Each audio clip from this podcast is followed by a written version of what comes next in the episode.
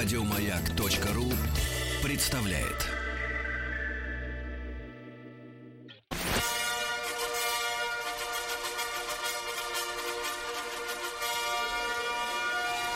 Сергей Стилавин и его друзья. Понедельник.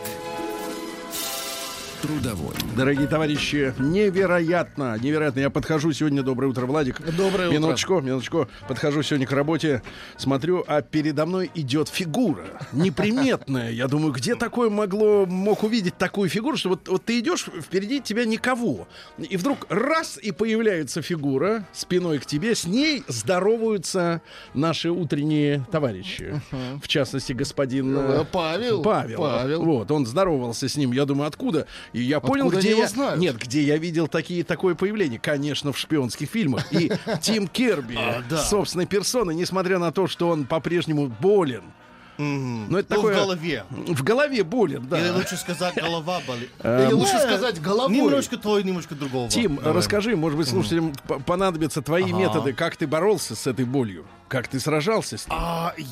А, плохо, потому что теперь стало лучше, но все равно голова болит уже третьей неделе. Я хочу твои советы. Так. Мне уж или надо пить меньше, или надо пить больше. Э, Как ты думаешь? Э, Пить. Дозировку Владик, это к Владику. Нет, дозировку нужно менять, Тим, конечно. А, я не Нужно знаю, пробовать. просто реально голова просто постоянно немножко болит без остановок, и не зависит от А таблеток. в каком или- месте болит голова?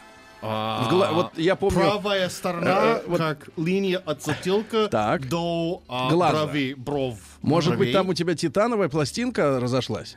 Такое может бывает. И ты нигде не был в горячих точках. Нет, Нет, быть, надо МРТ, проверить.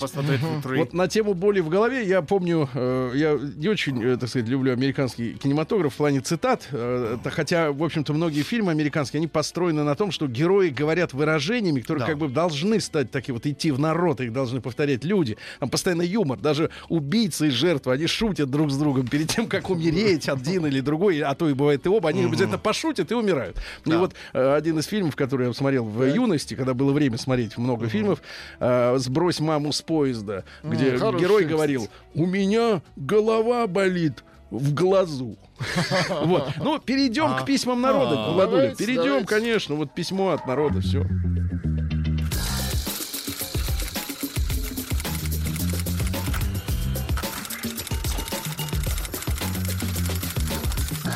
Приемная нос. Народный омбудсмен Сергунец. Ну, по, по глазам Владика я читаю его настроение, оно у него сегодня достаточно позитивное, по крайней мере, он не почесывает свою бороду, а бороду он Ну, почесывает, время, почешу, когда он напряжен, напряжен. Да, а сейчас пока не напряжен. А У нас есть постоянная слушательница Катя, она живет в Монреале. Помните, ее с шумом уволили с работы, А, над ей- ней издевались. ей просто там, сказали вон. а, Да, вот, да, Значит, здравствуйте, дорогой Сергей. Тема письма называется Кен метросексуал с родинкой. Имеется в виду Игрушка, э, видимо. игрушка. Показываю Да, да. метросексуала. Это игрушка мальчики. Есть Барби Ну да. игрушка. и- Очень Ну, красивый. есть Кен мужик, Да. нету такого варианта. Нет, Они это все Кен спортсмен. он в Это шортах. м, спортсмен по, по койкам спортсмен. Это Кен в центре Да. Москвы. Значит, э, э, ну я скажу так, э, Вау, наш Никто не э, смеялся, ладно. Алексей Потому Воробьев. что не смешно. Алексей Тим. Воробьев Ну, один потому из, что самых, правда. один из самых симпатичных метросексуалов на нашей эстраде, но в принципе стоит далеко от этого Конечно. идеала пластмассового. Здравствуйте, дорогой Сергей. Пишу вам, находясь под впечатлением от вчерашнего детского праздника. В качестве подарка от любящей матери шестилетняя именинница, девочка, получила Кена метросексуала. Фото прилагаю. При виде этого великолепия в обтягивающих шортах, обратите внимание, в шорты, А, шорты в пору. и с мушкой под над губой. Ну, знаете, обычно, обычно, да-да-да, у него такая прыщичек такой черный, э, несмываемый. Обычно такие прыщики, значит, они вот э, есть наука физиогномия. Ага. И есть э, хиромантия всякие, там вот где родинки стоят у человека, где А. прыщики всякие. Вот если над губой, то это блудница такая отъявленная, блудница. Прямо вот жар от нее адский прямо По- исходит. Похожий прыщик у Ани Лорак, по-моему, есть. Минуточку, ты живых-то людей не трогай. Владик, Ты про ужас. кукол говори сколько Ужас. хочешь, а тут что-то. Я пытаюсь анализировать. Не надо анализировать вслух. Сначала анализируй, потом думай, можно сказать или нельзя. И должно это происходить очень быстро в голове. Как будто ты просто говоришь. Так вот, при виде этого великолепия в обтягивающих шортах и с мушкой над губой никто из взрослых даже бровью не повел. Впечатлил Кен, очевидно, только меня. Ну, видимо, вновь прибывшую эмигрантку. Возможно, даря подобное собственной дочери, женщина хотела расширить детское восприятие. На мой взгляд, но на мой взгляд, это не широта восприятия, это лядство. Хотя, беря во внимание внешний облик мамаши, многое стало понятно. Жаль, нет описания мамаши. Ну, давайте представим себе что-нибудь хорошее. Канадскую мамашу, да? Ну, Вы же канадскую непонятно, представь- непонятно, какую. Ну, вот представь себе, женщина, например, 40 и в леопардовых штанишках. А? А сверху что-нибудь розовое? А, сверху что-нибудь розовое? С помпоном. А, я была примерно в том же возрасте, 6 лет, когда родители подарили мне Кена ковбоя. Ковбоя. Или, как говорили у нас в стране, ковбойца. Потому что были индейцы и ковбойцы. Ну, логично. Пластиковый мужчина был хорош необычайно. Шляпа, джинсы с кожаными вставками, казаки со шпорами. Это ботинки. Используя его в игрищах, уже в детстве я представляла, что мой мужчина будет силен. Под рубашкой обнаружились развитые, я бы сказал, мышцы. Пластмассовые. С хорошей профессией. Ковбои ведь неплохо поднимают и по сей день. И личным Пастухи всегда транспортом. хорошо поднимали. Да, к игрушке прилагался бурый конь. Ковбойская фантазия отчасти воплотилась, ведь э, по итогу я оказалась в Северной Америке. Вот так довела. А Чапай был бы, оказалось бы где? На Урале. Вот. Но общемировая тенденция, чем бы дитя не тешилось, лишь бы не вешалось, вызывает оторопь. Звезды шоу-бизнеса, являясь лидерами мнений и примером для подражания, поощряют переодевание мальчиков в принцесс. Посмотрела бы я на такую принцессу в моем Ижевском детстве. Из Ижевска, да в Монреаль. Так и представляю, так представляю паровоз с надписью Ижевск-Монреаль. Охватило веяние и модные дома. Большая часть коллекции сейчас выпускается юнисекс. От внешней одежды до нижнего белья. Вы видели ажурные трусики мужские? Мужские? Ажур, Нет. С сеточкой. О, се- Сеточка, конечно, чтобы ловить Ага. рыбку большую и малую. Ага. На детских, Сетью. на детских упаковках с игрушками больше не помещают персонажа только одного пола. Ведь теперь любая кукла и любая машинка могут быть принадлежностью игр обоих полов. Работая в, монды- в модной индустрии, откуда вот товарищи Мгм, так вытурили. хамски выгнали. Я регулярно, а видно опять устроилась, я регулярно наблюдаю, как заказчик может завернуть производство, ну то есть э, прекратить делать, что-то, если дизайн слишком мужской. Слишком.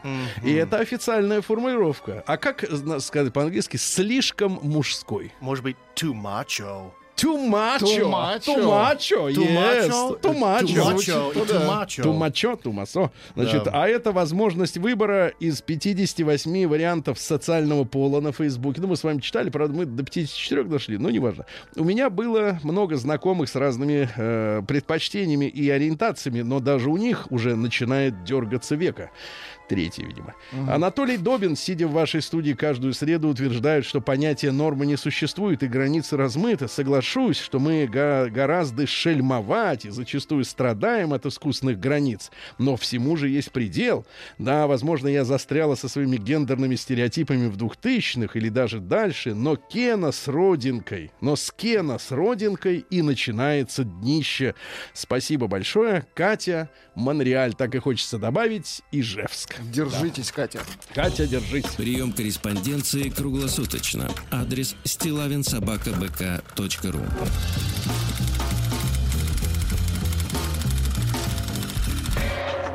Фамилия Стилавин 2Л. Друзья мои, э, я на выходных э, вместе с вами, естественно, э, мысленно отмечал праздник защитников Отечества. Не, не в смысле отмечал, а в смысле радовался. Ну, я, конечно, не считаю себя вправе принадлежать к этой уважаемой социальной группе. Ну Вот, потому что всем интересующим могу сказать, что безо всяких взяток получил, к сожалению, вот, так сказать, э, не строевой билет по зрению. Но, так сказать, тем не менее, как вы знаете, мы периодически, у нас бывают военные проекты. Я с огромным уважением отношусь к нашим военнослужащим, и, которые раньше служили, и сейчас. Вот. И я считаю, что вот некоторые говорят, что это вы празднуете? Мы э, радуемся за других Конечно. людей, те, которые, да. Про- Бывает, конечно, случай, а то мне тут рассказывал, э, писал товарищ, говорит, у меня брат м, 40 лет, э, в свое время до 28, говорит, бегал от призыва. Бегал, бегал, бегал, а теперь регулярно получает подарки, и все его поздравляют с Днем защитника Отечества. Вот такую, такая сволочь, конечно, заслуживает самого нелестного обращения. Михаил написал э, следующее сочинение «Квинтэссенция реалий праздника 23 февраля» с прилагаемыми стихами. Сергей Валерьевич, добрый вечер. Вчера был дело. Знаю, что ваша почта, она простая, стилавин, собачка, бк.ру э, и 2Л. Значит, и б- личные сообщения завалены спамом с самыми разными предложениями. Конечно, предложение купить все, что угодно. И, и просьбами. Но мое послание создано для того, не написано, а создано. Создано. Да. Создатель пишет вам. Да, чтобы... Точно. Чтобы через ваш радиоэфир, который, между прочим, на мой скромный взгляд, пишет Михаил, является последним оплотом так называемой мускулинности в сфере федерального вещания. Это посмотри, до чего дошло дело-то, что мы с вами Вы- последний Он вас оплот. подмазывает, это неплохо, но Нормально, да, да, нормально. Может быть, у Невского нет своего, своего радиошоу. А, распространи- распространиться на тысячи и десятки тысяч, да я бы сказал так, на сотни тысяч километров. Сколько у нас окружность Земли? 40 тысяч километров, кажется, да? Мгм. Да, а мы два раза Нет, крутанем. но если в черепахах, то, в черепахах, то Ну, больше. вы, да. Э, Распространение. да. И в надежде открыть остаткам мужчин, не путать с баба-рабами биороботами, чье сознание безвозвратно испорчено матриархальной прошивкой, открыть действительное положение дел в плане оценки мужчин женщинами на примере прошедшего праздника. Надеюсь, вы прочтете мой скромный труд в эфире. Можете не указывать ФИО. Славы я не ищу. Спасибо вам и ребятам за интересные эфиры. Стихотворение. Давайте. Опять февраль, и день мужчин открытки сыпят копипастой. Ну, это Копипастой. копипаст. Ну, действительно, люди некоторые замечают, что э, вместо поздравлений все просто футболят друг другу открыточки вот эти вот, гифки какие-то. Ну, они Да-да-да. красивее. Они красивые один раз, а если все получают одно и то же? Опять февраль день мужчин, открытки сыпят копипастой. Не важен, в принципе, твой чин, презент твой — это щетка с пастой. Твои любимые носки, станки, пена с труселями. Как не вздохнуть тут от тоски, когда так мусорят рублями, с оленем жалкий свитерок, футболка вежливые люди, кому-то плавленый сырок, кому-то вовсе хрен на блюде. Написал Слушайте, неплохо. Михаил. И я, вы знаете, вот в догонку к этой истории хочу Ну, прочесть вам, часть хочу придумали. вам прочесть э, э, статью интересную обнаружил вот э, в интернете. Молодой начинающий автор. э, вот э, вижу, что достаточно много э, комментариев э, выспалось на его голову после э, опубликования э, текста. Э, но это вот как раз послесловие к празднику, да? Кстати, что вам Тим подарила супруга? На А, 23 ничего, февраля? потому что я сказал, не купи Не мне надо. ничего своими деньгами. Потому что это надо. деньги мои, правильно? Да, да, я что-нибудь найду себе. Послевкусие вчерашнего праздника. Свежая статистика сообщает, что женщины в среднем потратили на подарок к 23 февраля 2300 рублей, а мужчины поздравляют друг друга 3300. Зажали. Да-да-да, да. зажали штукарик девчонки. Самое простое и честное объяснение — жадность. Женщина у нас пребывает в настолько глубоком гипнозе от установки «мужик обязан полностью меня обеспечивать», что необходимость потратить хоть сколь-нибудь серьезную сумму на своего же кормильца вызывает негодование и ярость. Причем именно женщины обычно называют жадность в числе самых ярких черт человеческого характера, которые девушки ненавистны в партнере. Нужно заметить, что любой денежный вопрос крайне болезненно сказывается на настроении женщины. Способен выявить ее истинное отношение к мужчине и имеет все шансы стать тем спусковым крючком, который запустит разрушение гармонии в паре. Особенно гнусно выглядит стремление женщины по-разному считать свои и так называемые общие деньги. Как и в случае с двухтариф- двухтарифным счетчиком расхода электроэнергии день-ночь, курс личных рублей на порядок выше тех денег, что зарабатывает мужчина. Под словом «курс» надо понимать бережность в тратах и уважение к труду, потраченному ради получения бабосов. В голосе, в голове, простите, девушки, ее усилия выглядят героическими, а деньги мужика — никчемными бумажками, экономить которые — это себя не уважать. Девчонки могут сколь угодно брызгать ядовитой слюной в комментах и обвинять авторов же на ненавистничестве. Но факт остается прежним. Бабоньки зажали косарь и продолжают наивно верить, что их скупость останется незамеченной и вообще никак не повлияет ни на отношения, ни на качество презента к 8 марта. Пускай только попробует, сволочь, припомнить мне эти носки и пену для бритья. Да, девчонки, пишет автор молодой в интернете. Молодой и талантливый. Вот, а, и я, значит, читаю комментарии, там несколько сотен, значит, к этой статье пришло комментариев.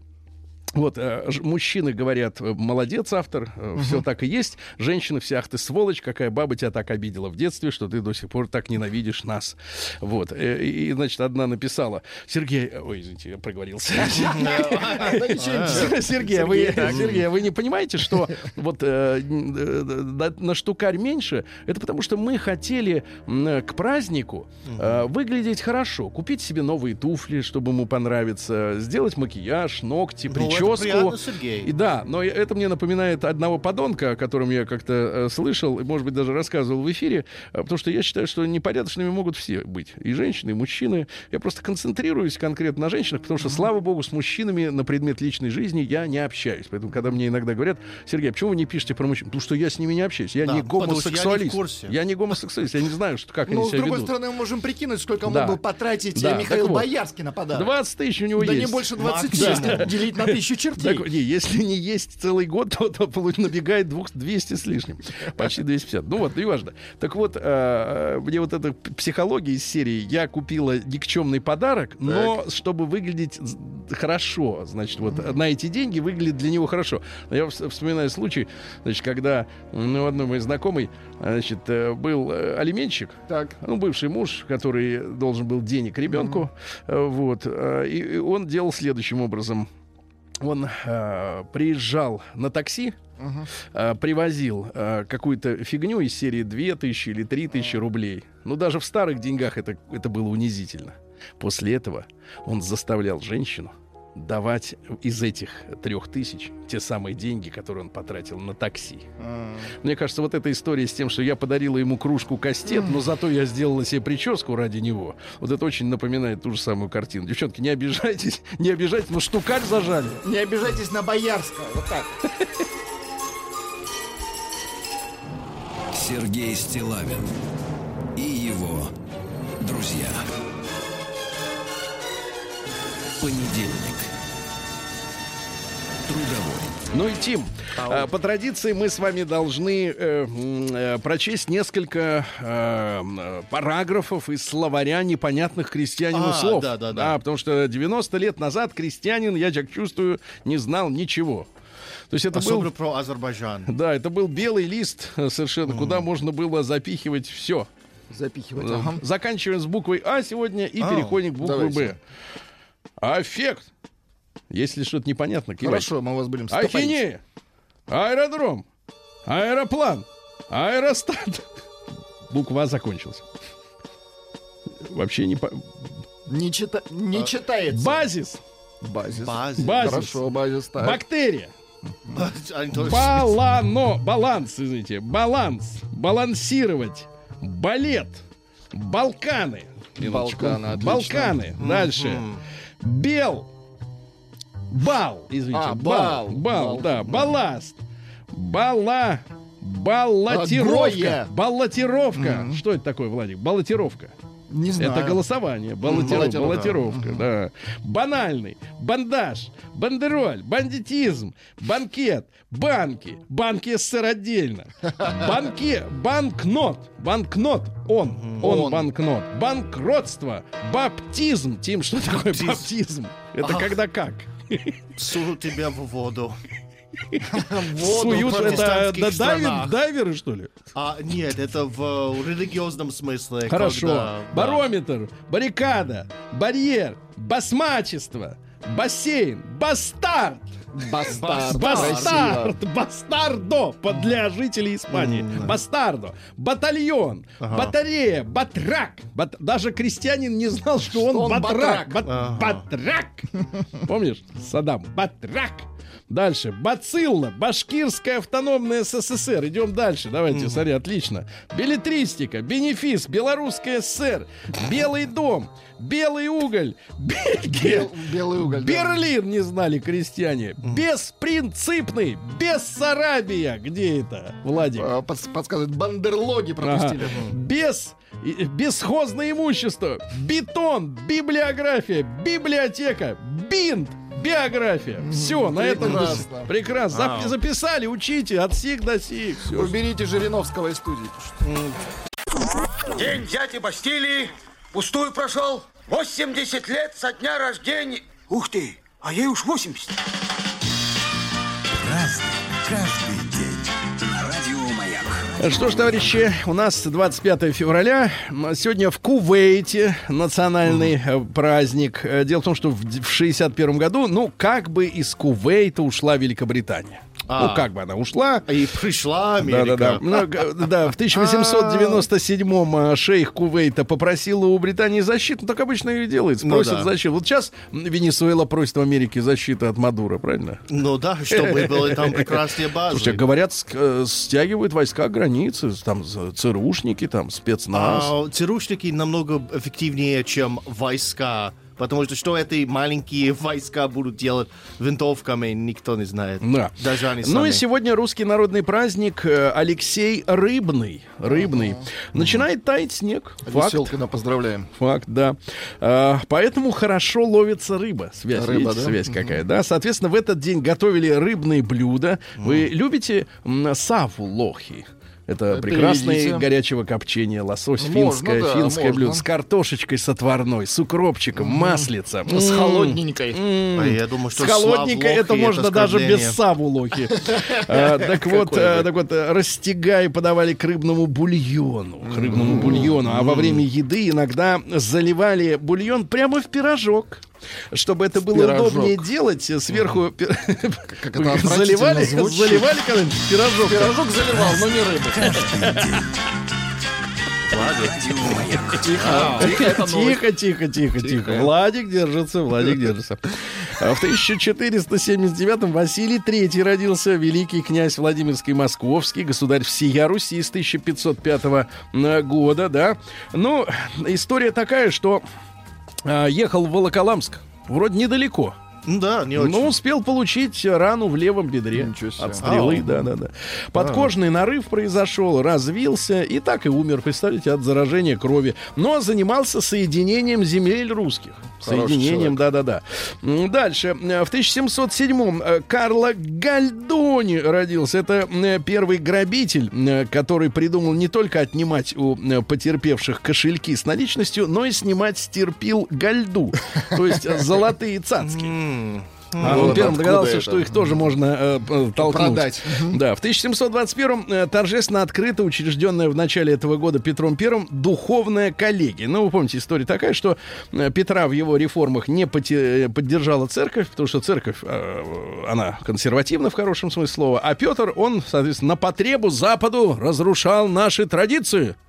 Сволочи. Вы сами допустили. Да Сами допустили, конечно. Ее президентом назначили митрополита Рязанского, Муромского, Еворского назначили. Он и стал рулить. Да. В 1778-м Хосе Мартин, э, Хосе, извините, Сан Мартин, э, вот, руководитель войны за независимость испанских колоний в Южной Америке. Слушайте, Тим, а вот смотрите, еще не было Америки Да. у США. А чего они, так сказать, вот эти вот э, южноамериканцы-то, почему они не хотели с испанцами? Почему э, Америка не хотела с Англией? Это понятно, А, монополия ну, торговли. что Ну, не платить, а, конечно. было достаточно жестокое обращение к ним. А, как они взяли всю эту землю, не все было так и уж мирно. А, более того, а испанцы, ну, местные, видели, как испанцы все просто взяли себе домой. Домой. А, да, все ресурсы, все деньги. И это еще причина, почему был вот этот бунт в Америке, который, ну, который создал Америку. Восток, Потому ну что они видели, что мы создаем много богатства, все уходит в Англию. Зачем это? Зачем мы тоже платим много налогов для того, чтобы богатство ушло?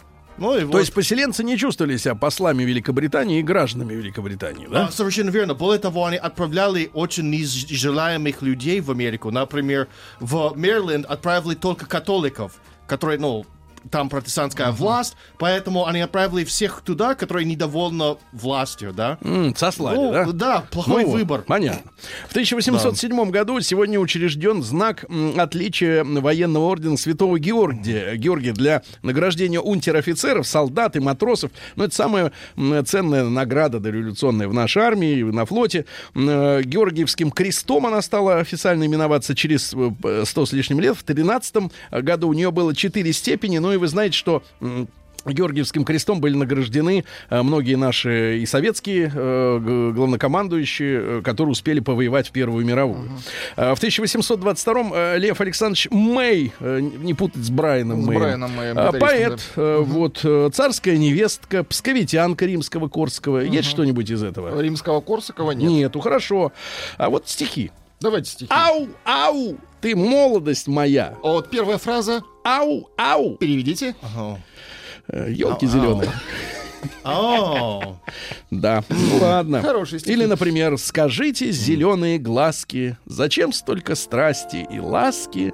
Господь вам одним уделил, что все я при вас позабыл». Ну, хорошо, да. Примитив, а приятно, да? Ну ладно. Дальше. В 1836-м Сэмюэль Кольт э, получил патент на шестизарядный револьвер. Вот. А, кстати, Тим, а зачем вот по-прежнему используются в Америке револьверы? Ведь э, неудобно перезаряжать. В обычном пистолете ты поменял магазин и все, а Ну, тут надо а, выковыривать. У каждого человека как-то свой вкус. А, а, По-моему, ты знаешь людей, которые предпочитают более а, исторические машины. Ну, типа эстетика. И у меня Да, одна эстетика, версия. У меня одна чувство. версия. Гильзы не оставлять на месте преступления. Ну, например, а, винтовка с крутящим а, затвором. Это так приятно использовать. У него Сергей. есть такая? Это прямо У тебя есть такая медитация. винтовка? Да, дома есть. Сколько стоит такая винтовка в Америке? да. О, ну, от копеек до очень много. От Это копеек. огромный Хорошо, диапазон. хорошо, да. От копеек. Хорошо. Вот, э, ну, на идею револьвера Кольта, говорят, натолкнуло наблюдение за рулевым механизмом корабля на котором молодой изобретатель совершал моско- морское путешествие в Калькутту. Вот. Э, Ну и А. говорят, что вот наблюдая, как это колесо при, при помощи шестеренок там внутри передает все это рулю, он так и подумал, что если патроны вот так вот э, э, по кругу туда засовывать. В 1841 Пьер Агюст Ренуар, французский художник, вот, э, родился в семье небогатого портного, то есть круто поднялся, правильно? Вот, научился расписывать еще в детстве фарфоровые тарелки. Вот, С тарелок начинал. ну, на- Отлично. Нормально. Ну, вот. ну а потом в доме своего товарища, художника Лекера, не ликер, Ликер? а лекер, э, да. Познакомился с 16-летней девушкой, самому ему было 24, э, Лизой, э, которая вскоре стала его сначала возлюбленной, а потом любимой моделью. И они дружили еще на протяжении 8 лет, э, когда Лиза вдруг оставила Ренуара и вышла замуж, гадина, за другого. Какая? Тогда он нашел Алину, вот, с которой раньше познакомился, 10 годами. Она была 21-летней белошвейкой. Ну, воротнички под- подшивала офицерам. Но у них был сын Пьер, родившийся до свадьбы, а после свадьбы еще два сыночка. Ну вот, но, к сожалению, у Ренуара было много недугов. Сначала упал с велосипеда, сломал руку. Ничего себе. А художнику как рисовать? Это не Без обезьяна, которая нет, ногой да. может рисовать, да? В результате у него писать, извините. В результате развился ревматизм э, и прихрамывал постоянно, да? Вот. а потом был приступ паралича.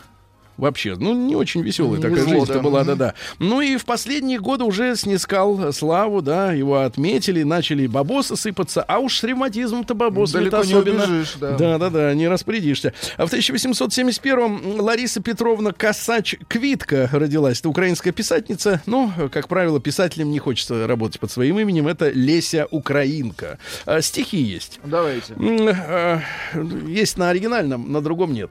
Читать? Ну, давайте на Да, оригинальном. давай. Була в мами доня, Любка чорнобрива, розумна, гарна та нетерпелива. Красиво, да. А может мы перейдем на мову как-нибудь, а? Давайте не будем пока. А вы что, вот тошнит вас, да, от Нет, украинской не речи? тошнит, просто по- дайте выдержим паузу. Нет, ну просто может овладеть ей, а даже в общем-то, Вы ей по овладеете, я приколу. вам обещаю. Ну, вот смотрите, вот, например, другие строчки, да, не, давайте. да не Да надо, вот ну просто- достаточно одного раза, ну что вы. Ну, ну, Як ні і долі, так. ні волі у Дай- мене нема. Засталася тільки надія Да одна. лучше Жириновского дайте, ну. Сволочи. Вот. В 1881 Алексей Иванович Рыков, это второй председатель Совнаркома. Ну, естественно, дата смерти какой? 1930. 37-й. Ну, восьмой, например, да. Вот, родился в семье крестьянина, детство прошло в нужде. Вот, в юности, э, соответственно, ему поставили четверку за поведение в аттестате из-за революционных э, убеждений. Четверку? Четверку, не пятерку, да-да-да. Ну и поскольку по, за поведение была четверка, а не пятерка, э, то в столичные университеты таких неблагонадежных уже не принимали. И так- тогда он поехал в Казань, куда и Владимир Ильич т- тоже приехал.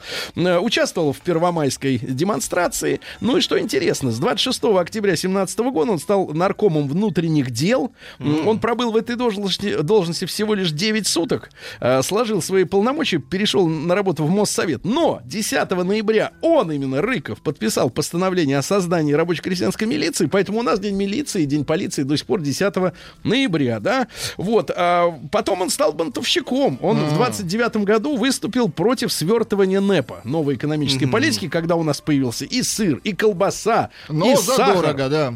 Ну, за, для тех, кто у кого есть Конечно, бабос, да. конечно. Вот. И он э, не хотел форсировать индустриализацию. То есть Сталин-то понимал, что скоро война снова, потому что Германия пойдет, у нее э, необходимость э, реванша. Э, вот. И, и, соответственно, он э, тупил по-страшному. Ну, а за то, что тупил, и Пострадал. понятно, да. Ну, что значит пострадал? Ну, смертельно пострадал Ну, да, Сергей. да, да. В 1890-м Мартемьян Никитич Рютин родился. Э, Партийный работник, открытый противник Сталина. Да вы что? Дата смерти 37-й. Молодец. А может и раньше. Вот так, открытый. Э, У этого открытый. совсем не было, э, так сказать, этого, да, интеллекта. В 1912 году Всеволод Васильевич Санаев, замечательный актер, народный артист Советского Союза, родился он в Туле. Вот замечательный мужчина работал сначала сборщиком гармоний на Тульской гармонной фабрике. То есть инструмент. Гар- да. А ведь э, сборщик он еще и может и настраивать аппарат, да, он же понимает, он же не просто там э, крутит одно к другому. Э, Потом стал артистом вспомогательного состава Тульского театра при патронном заводе. Утром патроны, вечером постановочка. Да, вот потом э, перешел в театр драмы, ну и в Амхат перебрался уже в конце 30-х э, годов, вот, ну и знаете появился, в- дебютировал в фильме Волга Волга, сыграл э, сразу две э, роли в гриме, Э, вот так его и заметили, ну и герой книги "Похороните меня э, за плинтусом", да, э, внука прекрасного. М, В 14 году Аркадий Ильич Островский, композитор, э, 60-е годы, без него невозможно представить. всегда? Спят усталые ли А, спят- игрушки. А пусть всегда нет. Пусть всегда. Тоже, да. Да, конечно. А вот я вспомнил сам, как провожают пароходы совсем не так, как поезда. Помните? провожают пароходы. Совсем не так, как поезда. Да, те песни можно было напеть. А сегодняшний как напеть-то? вот? шикарные, да, Или, например, согласен. песня остается с человеком. Трын-тын-тын. Песня, и что-то дальше уже не помню, да. Ну ладно, хорошо. В 21 году в Грузии установлена советская власть. Кстати, сегодня в Грузии они отмечают это как день оккупации. Какой оккупации? Навеки с Россией обещали быть.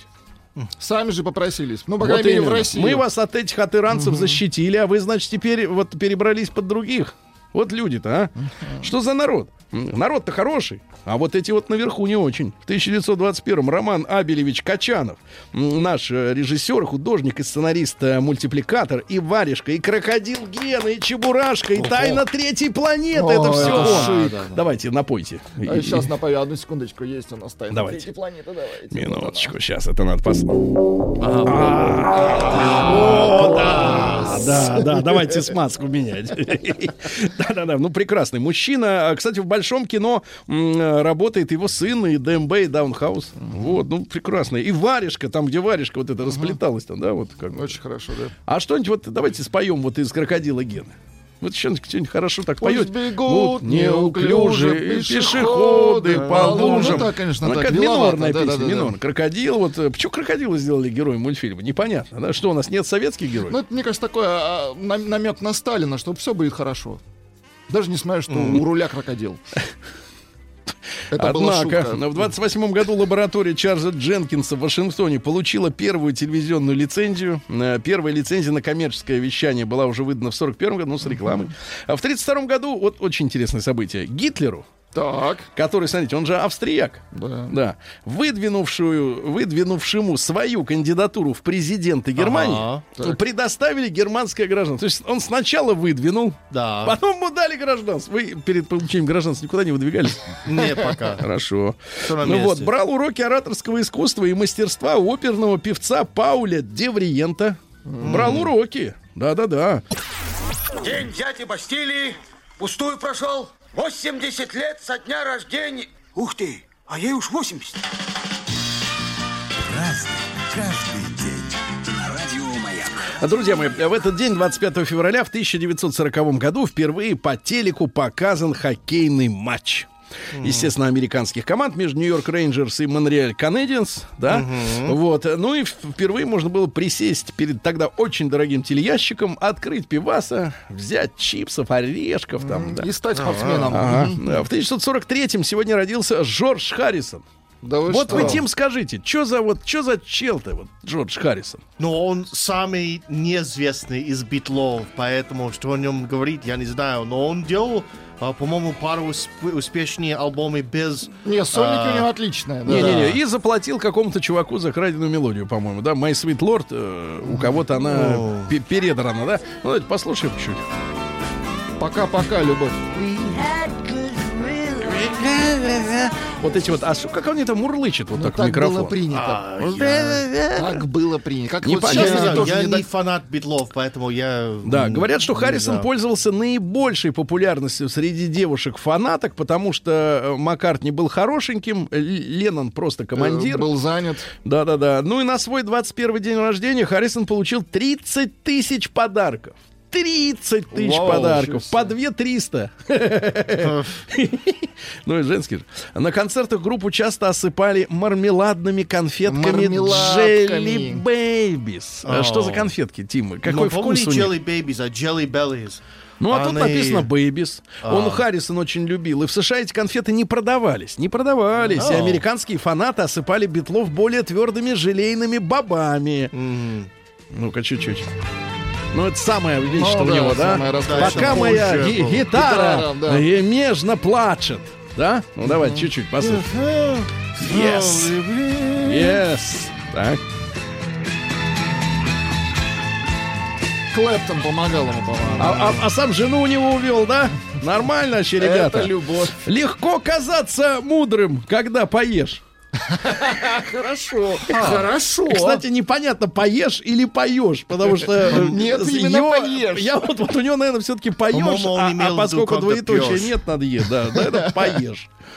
Да, в 1946 году Красная Армия сегодня в этот день переименована в Советскую.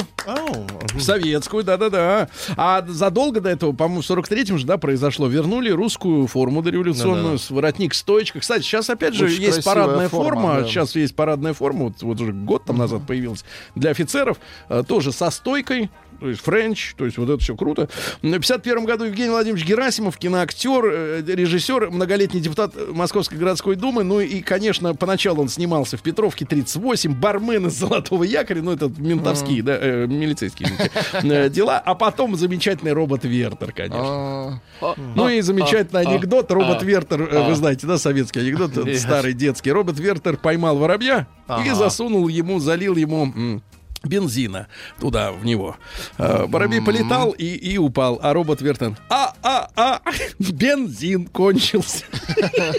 Ну, в общем, такая глупость. Но с днем рождения, Евгений Владимирович, очень хороший, так сказать, добрый человек, улыбка Хороший, хорошая. В 1956 году доклад первого секретаря КПСС Никиты Сергеевича Хрущева раздался с трибуны 20-го съезда КПСС на закрытом заседании, без прессы, естественно, разоблачал культ личности Сталина. Но я напомню, что Хрущев сам подписывал огромное количество расстрельных списков, и даже Сталин его унимал фразой «У- «уймись, дурак».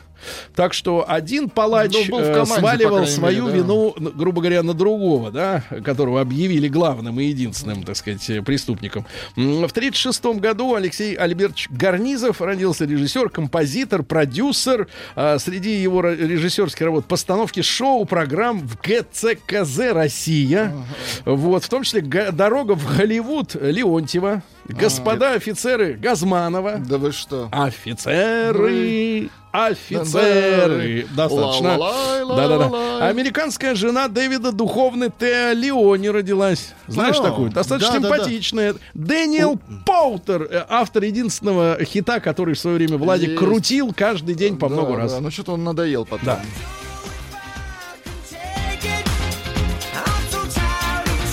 Давно не Давно слушали. не Давно, и было, не да. хочется, да, Не снова. хочется. Э, Егора Станиславовича Пазенко поздравляем с днем рождения в 72 году. Очень он ему удавались, и я думаю, что и сейчас удаются, э, так сказать, роли убийц, бандитов, авторитетов. Подлецов. Вот прямо вот берет человека, душит его и верит, что задушил окончательно. Да? В 77 году трагический день в московской гостинице «Россия», которой сейчас нет. Э, На ее месте прекрасный парк. Кстати, гуляли в парке-то? Нет. Ни разу. Нет. Ну что, сходите бесплатно. Хорошо, скажу. Ну вот, в тушении пожара 1400 пожарных принимало участие, 143 экипажа на Ну, автомобилях. выгорело нормально, да. С- 42 человека погибло, между прочим. Да-да-да. Ну вот, э, э, вообще первоначально на месте района Зарядье, там же был такой райончик, э, планировал, плани- планировали построить восьмую по счету сталинскую высотку.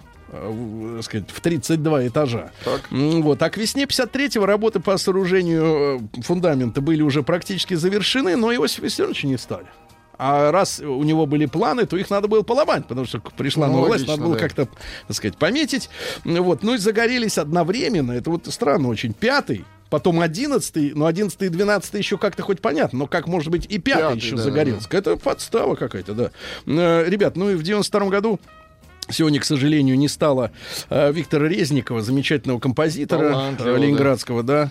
Вот. Он за два дня до этого э, попал в автокатастрофу, а катастрофа произошла следующим образом: он делал левый поворот на своих Жигулях, и как это очень часто бывает, тут на Ютубе вы видите, да, множество аварий записанных на регистрации, на регистраторы, да. Он поворачивал налево с главной дороги. А в это время упырь на э, Волге ему стал его обгонять и, и- и долбанул прямо в его дверь. какой, да. Но он композит, он и- Али Борис не писал песни. Да, очень- ну, может у него быть, очень мы, может быть, мы пресного в Давайте. начале часа. Давайте, Давайте, послушаем. да. Но сейчас Аллу Борисовну чуть-чуть.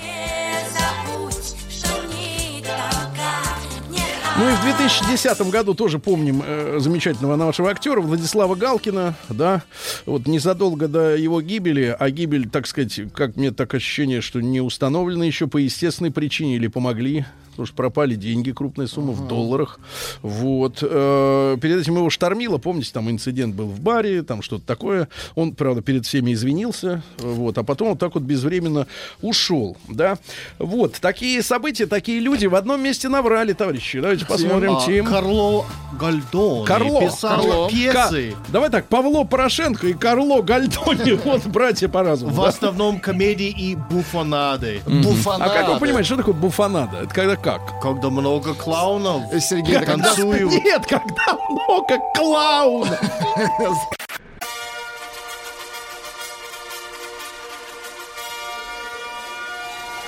Сергей Стилавин и его друзья. Понедельник. Трудовой. Отвечая на вопрос Тима Керби, он пришел сегодня на работу, несмотря на то, что у него болит голова везде, э, да, в, в теле даже болит голова. Он спросил, это мужчина пел или женщина? Что мы ответили Или ему, это Джордж товарищи? Майкл, но на русском. Это пресный. Он сейчас спит. Вова. Но не в Омске спит.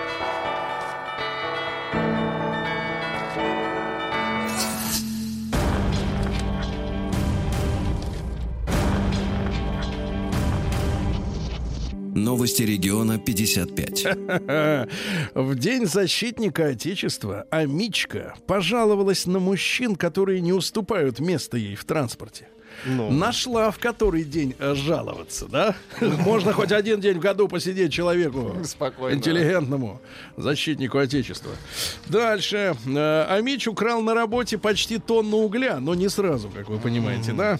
Дальше. Э, Врачи Омского травмопункта, не стесняясь пациентов, обсуждали, как погуляли и как напились. А что стесняться? А что они не такие? Ну что они так вот не, не живут, что ли? А что за, за разговоры, да? Дальше. В День защитника Отечества сразу 30 амичей не побоялись, да и сели за руль пьяными. О, Хорошо, но поймали, видишь, а сколько не поймали? На всех же не хватает ДПС-то сотрудников, конечно. Дальше. Э, давайте. У, в омских поликлиниках пациенты чаще всего воруют друг у друга смартфоны. Ну, то следовало ожидать. Они что, с смартфонами идут? А Мич трижды оплатил проезд в маршрутке, но его все равно никуда не отвезли. Да. Армейские привычки пригодились в работе 63% амичей. Да. На частный аэродром имени Егора Летова наехали люди, потому что он мешает пасти коров. Прям вот посреди поля мешает пасти. Ну и пару сообщений, давайте, один, одно другого. Про животных. Про животных про это и животных. безопасно, и хорошо. Омская пума Барсик.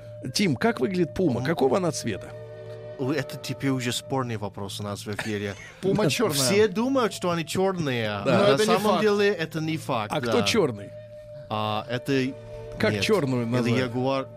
Какой всегда черный? Пантера черная. Да, наверное, пантера всегда черная. Тогда глупо, вот у вас была организация негритянская, черные пантеры. Это ж тупо, да? Она и так черная. Зачем говорить черная пантера? Вы сейчас про людей? Например, например, черный квадрат Я Малевича. никогда не думал об этом. Это парадокс. Да-да-да, вот именно. Омская Вау. пума Барсик после пяти лет неудачного брака вдрыг, вдрызг разругался с супругой и уехал за счастьем в другой город. Ну и, наконец, просто вот про, теперь про мечей животных. А Мич коварно пропил чужую козу и теперь может присесть на пять лет. Коварно пропил. Пропивай козу. Сергей Стилавин и его друзья.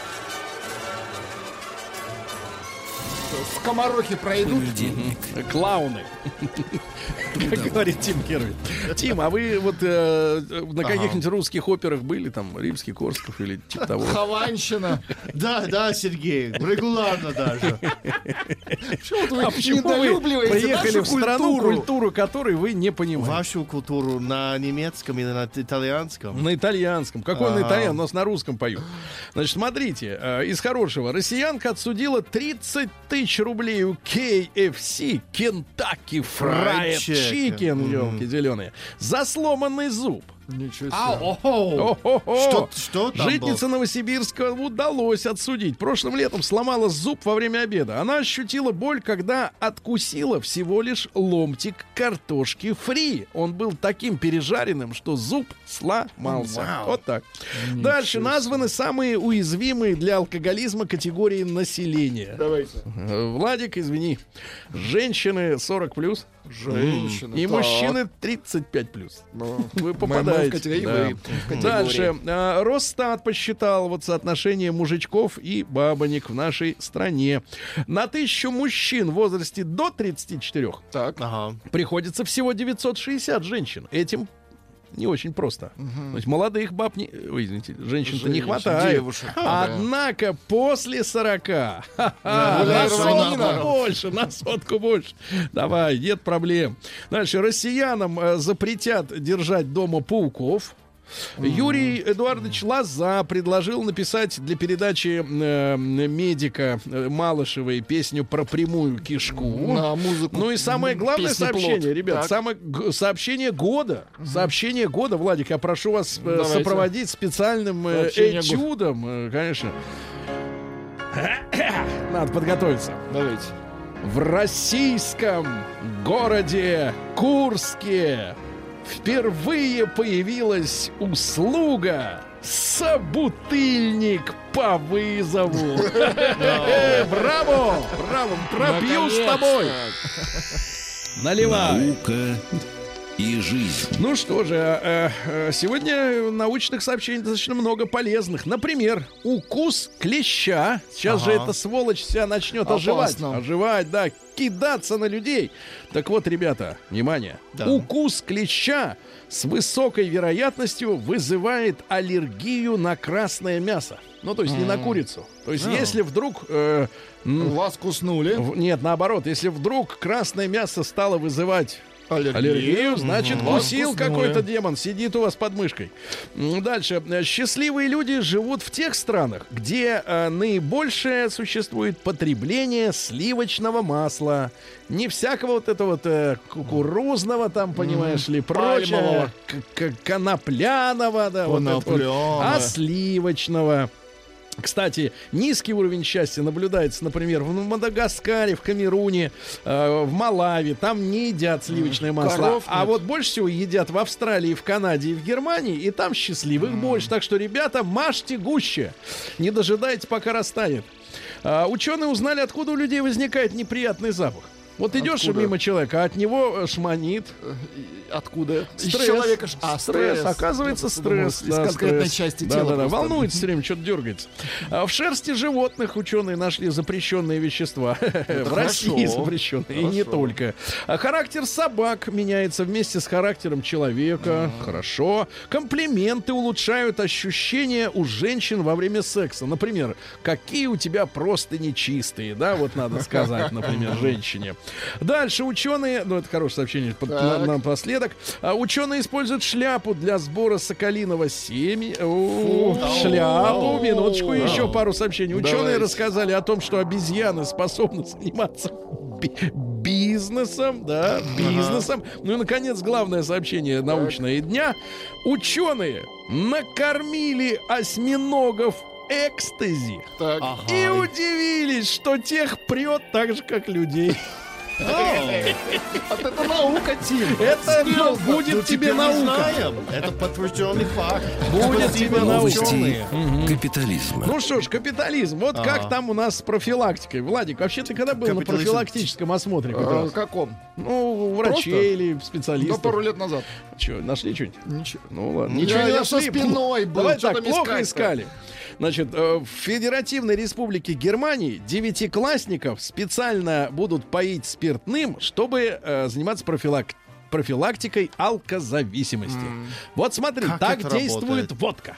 А так текила, а сверху пивком. А вот так таблеточки. Да-да-да, а теперь упал и ерзаешь, да, вот и все, больше не пей. Э, Кит, с ума сойти сообщение из Бразилии. Кит умер посреди бразильского леса и озадачил местных жителей, как он туда добрался. оказался Мне кажется, это перемещение какое-то, инопланетяне все мутят. Э, Дальше, Владик, сейчас покажу фотографию. Давайте. Фотографию вот такую. Прекрасная женщина, Женщина, курчавая, да. с губами, по-моему, и с глазами. На Бабаян похоже? Нет. Нет, нет. Нет. Так вот, Слава- азербайджанская модель по имени Махбуба, это Махбуба, Очень красивое имя. А, да? Нашла покупатель на свою девственность. Э, За э, 178 миллионов рублей у нее купят девственность. Заберут. Кудрявая. Хороший выбор. Заберут у нее. Больше не Хороший надо будет что? работать. А не надо выбор. будет Эффективно. работать. Вот вы так. Откроет магазинчик. Вам-то еще есть Никто что не продать, купил Тим? мою. Так погоди, еще же не вечер, погоди. Тим может продать головную боль. Да. У меня немало. Дальше. э, Доктор в штате Северная Каролина. Что за люди живут в Северной Каролине? Есть у них какие-то фишки? Раньше было рабство. Ага, а сейчас нет. Все четко. Так вот, э, выписывал пациенткам э, рецепты на опиоиды. На опиоиды. За секс. За секс. Те ему этот, а он ему рецепт. Одиночка, отец-одиночка э, приготовил дочери отвратительный торт в виде грязного кошачьего лотка. С какашками. С какахами. Это отвратительно. Да, и, и- и- назван теперь лучшим отцом. Лучшим отцом. Ну и пару Поздравляю. сообщений. Во-первых, в Китае запретили требовать у женщин тест на беременность при трудоустройстве. А то ведь они как? Они устраиваются. И а потом потом в уходят, отпуск да. Запретили. Ну и, наконец, хорошее сообщение. Запалили людей. Ну, не очень хорошее, конечно, но ничего. Давайте. Заключенные в Ноттингеме, это Англия, э, скурили книгу о Гарри Поттере, пропитанную спайсами. Хотели, хотели его увидеть. Волшебную книгу. Ты его видишь? Прислали людям, прислали из библиотеки. Почитать. Какой том там, Россия 15 или какой? Криминальная. Да, ну что же, давайте посмотрим. У нас все по-честному в России. В Самаре неизвестные сковали автомобили цепью за колеса и потребовали выкуп. Э, Если, говорят, не переведете деньги за э, разблокировку, мы вам их в следующей ночью сожжем. Ничего себе. А, да, да, сволочи. Житель Тверской области откинулся из тюрьмы, но это сленг, это значит вышел. И тут же украл коньяк. Жаль. А человек мечта у Ну, него была несколько лет. просто, да, выход. Да, в Перми банда ворует детские молочные смеськи. Смеськи. Смеськи Смеськи. воруют. Видимо, банда матерей, что ли. Дальше. А, Сотрудницу полиции в Улан-Удэ уволили за стриптиз на корпоративе. Ай-яй-яй-яй. Старший дос- до- дознаватель, старший дознаватель. А, устроили корпоратив по случаю Дня защитника, а теперь выговор э, всему начальству за низкий уровень воспитательной работы. Дознаватель Показывала стриптиз. Дозна, дознаешь, дай-ка я дознаюсь. Нет, узнаешь вот Да, так. мужчина лег на дорогу в хосте э, в Сочи и не Хост, хотел вставать, рядом- не объяснил зачем, Ну, сразу расстроился, создал наверное. Там пробку. весна сейчас. Волгоградцы продолжают Так. экономить и незаконно подхоранивают своих родственников. Незаконно. Да, ну и два сообщения, давайте, Давайте. смотрите. В Крыму, вот какой он Крым-то? Ну, во-первых, он наш. Во-первых, наш, да. А во-вторых, А вот во-вторых? такой. В Крыму врач на своей смене рабочий подстрелил из травмата коллегу, не поделив с ним аппарат для кардиограммы, и пошел пить чай. Ну и, наконец, главное сообщение дня. В Москве, вот просто каждая фраза, Давайте. каждое слово, оно в Москве дагестанский трансгендер по вызову, по вызову, по вызову, минуточку, в Москве дагестанский трансгендер по вызову Это редкая удача, да? попытался изнасиловать, а теперь, внимание, вся фишка в конце. Робота. Собаку клиента. Вот оно.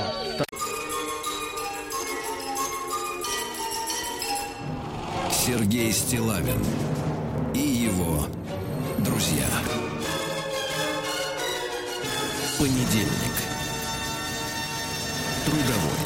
Друзья мои, э, ну что же, э, у нас сегодня понедельник, э, понедельник и, соответственно, новость, которая пришла в пятницу. Э, Мы ее попросили наших дорогих коллег и по пятничному эфиру, и по коллег по выходному дню не брать для рассмотрения, потому что, ну, у нас как бы есть какие-то нравственные права вот на эту новость. Во-первых, мы ее первые нашли, а во-вторых, мы земляки главного героя, да. конечно, конечно, земляки главного героя, новость из, футбольная наполовину. из Ленинграда, да. Вот дело в том, что, э, а мы в пятницу поздравляли наших дорогих, э, так сказать, защитников Отечества, передавали приветы, ну и не хотели портить, э, так сказать, планы.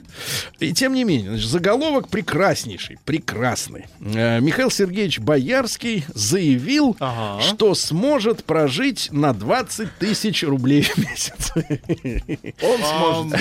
Он имеет в виду до завтра? Значок месяц. какой-нибудь? Он сможет А, прожить месяц. на эту Давайте сумму. значок, вот, например, значки с 20 Просто тысячник. 20 тысяч рублей. Вот как есть значок, да? там э, сколько прыжков с парашютом. А, и внизу такая подпись «Я смог». Ты просто смог. 20 смог. Смог. Да. А Михаил Боярский заявил, что при наличии необходимости, Так. при наличии необходимости, он сможет прожить на 20 тысяч рублей в месяц. Э, Артист утверждает, что его личные средства подвижны, особенно если можно сделать э, выгодное вложение. Ну, имеется в виду, что бывает деньги вложены. Например, в строительство. Да. Например, вложился, например, в строительство небоскреба.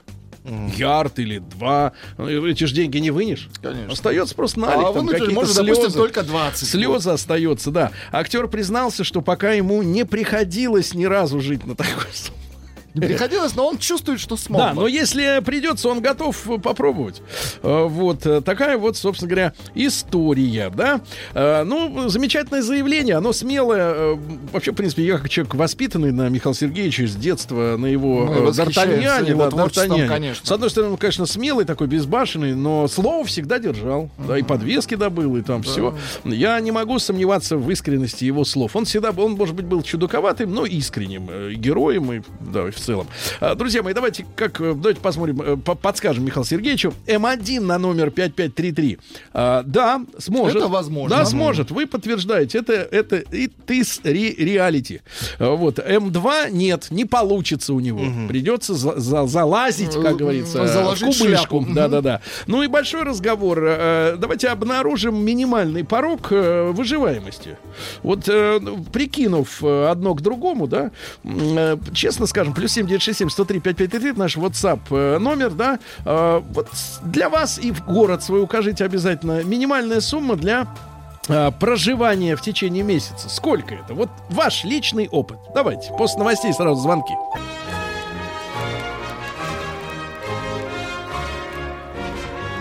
Сергей Стилавин и его друзья. Понедельник. Трудовой.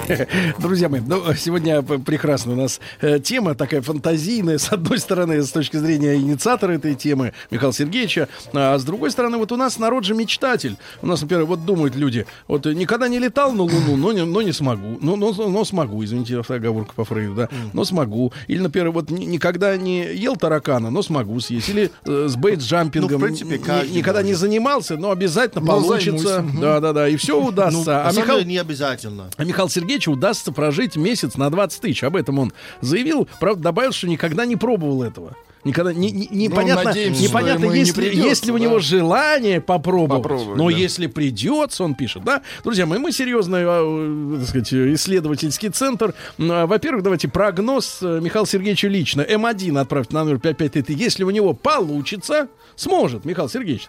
М2 нет, ничего не выйдет. Не выйдет. Вот статистику в конце часа услышим уже через 23 минуты. Ну и, э, пожалуйста, э, сообщайте нам при помощи WhatsApp того же, плюс 7967 103 5533, ваш город, э, и, и сколько реально, э, вот минимум, какой реально минимум денежный в рублях у вас э, тратится в месяц. Мы не имеем в виду крупные покупки, пельмени, там не надо это.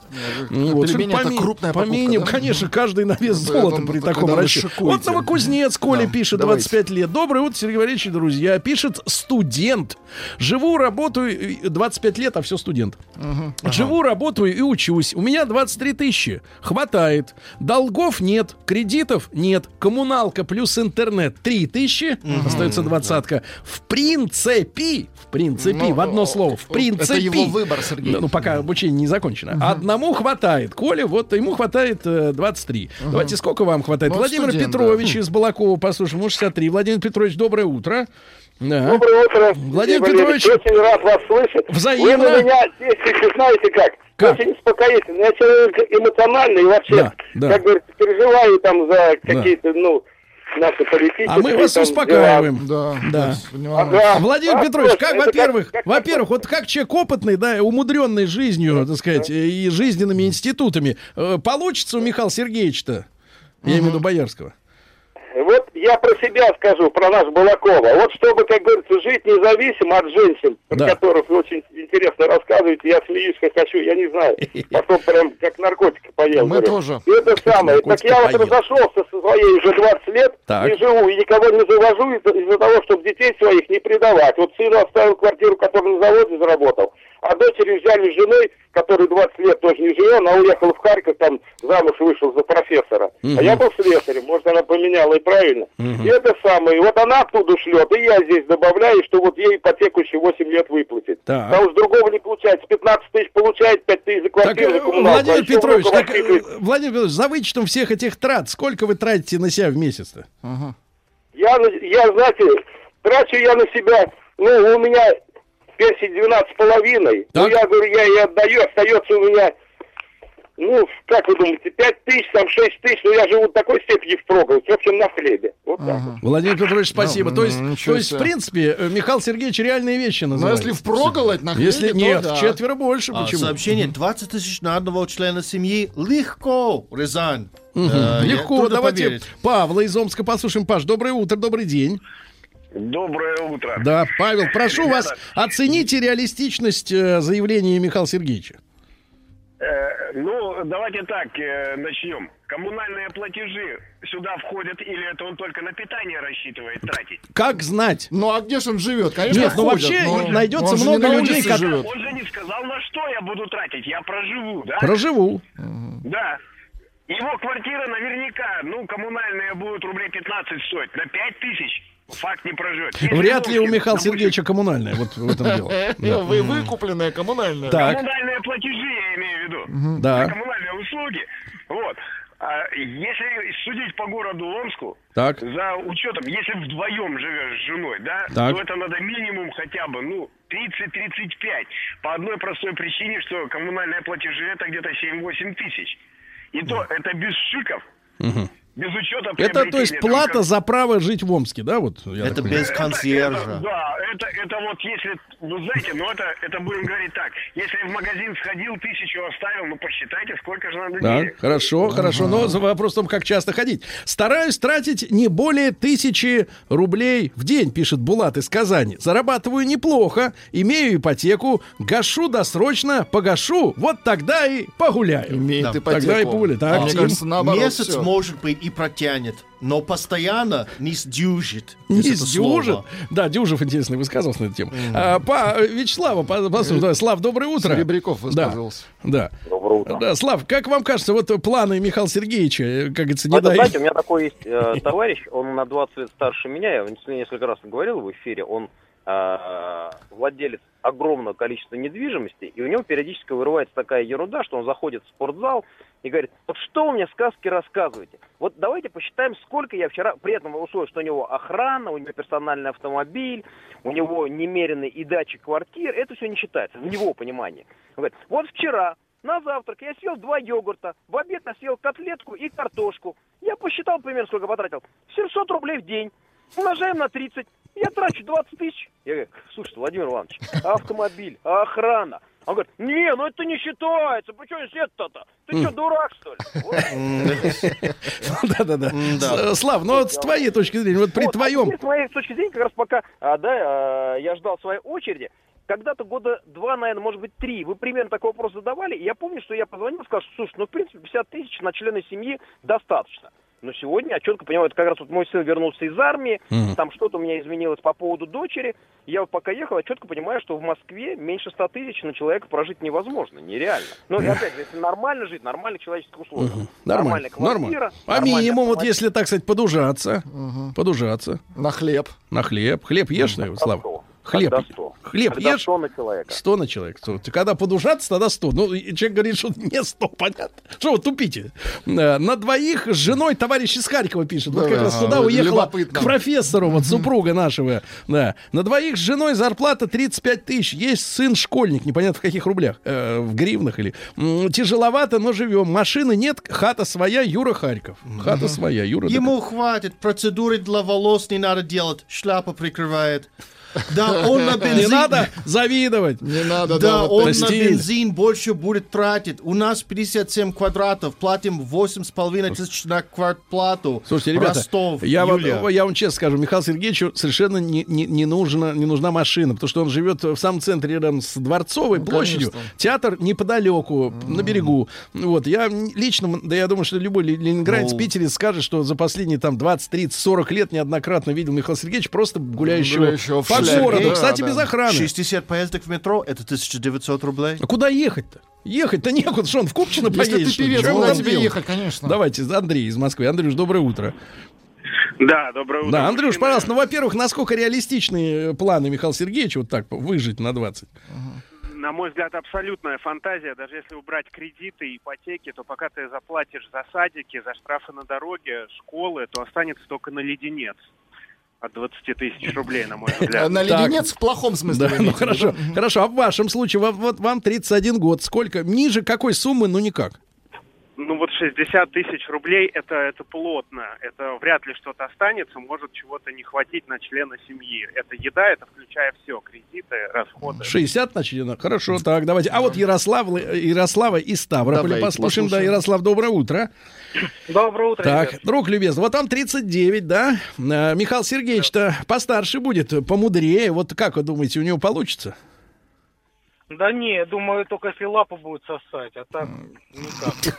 А в лапе шпага. Ну, Э, лапа, значит- кстати, бесплатная, не надо за нее платить, она Хорошо, лапа, Ярослав, в. Ставрополе, э, вот для вас лично, сколько, э, какая минимальная сумма в месяц для житья-бытия? Если еще кроме Вы знаете, вот у меня в семье двое детей, да, там мы с женой, выходит от 45 до 50 в месяц. Это так, не жировать. Мгм. Мгм. Понятно, Ну, понятно, хорошо, будем ждать новых. А, Женщина э, в желтом платье, в- в Женщина. канаречного цвета, да-да-да, на берегу пруда, видимо, Очень красиво. где-то в Пушкине или в Петродворце. Купчина все слышит. Я про, Ау. про Купчина говорил, что туда ехать Хорошо. Михаил Сергеевич А, не Алтайск- досуг. Алтайский край, мастер-участка, ЖКХ, зарплата 16 тысяч рублей.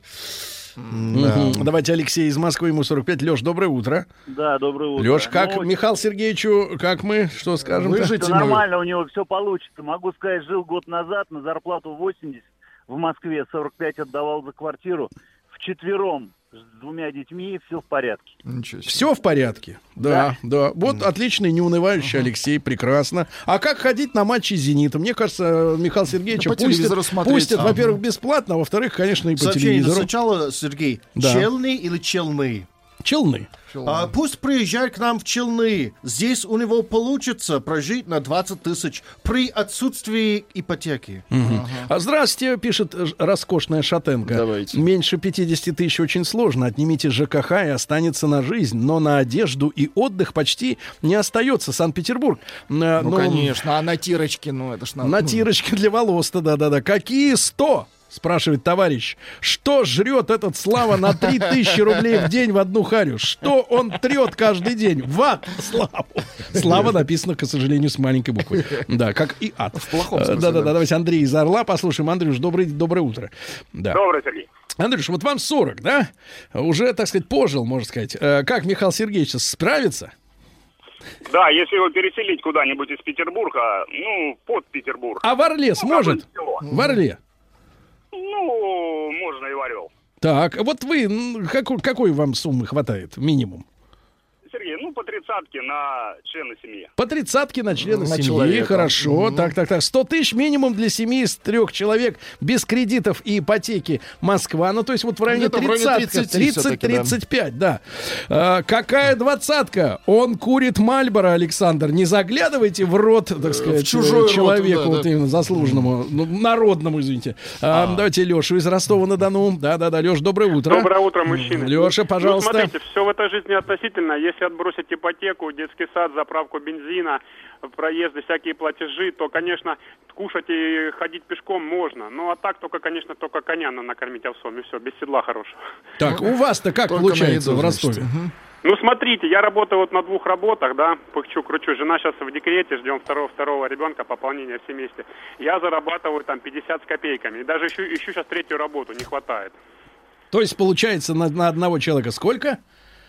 Ну, получается, э, даже меньше 20 тысяч. Да-да-да, прекрасно. Да, друзья мои, э, истине черные волосы, э, майка электрик блю, Красотка. морская полосатая юбочка и синий маникюр.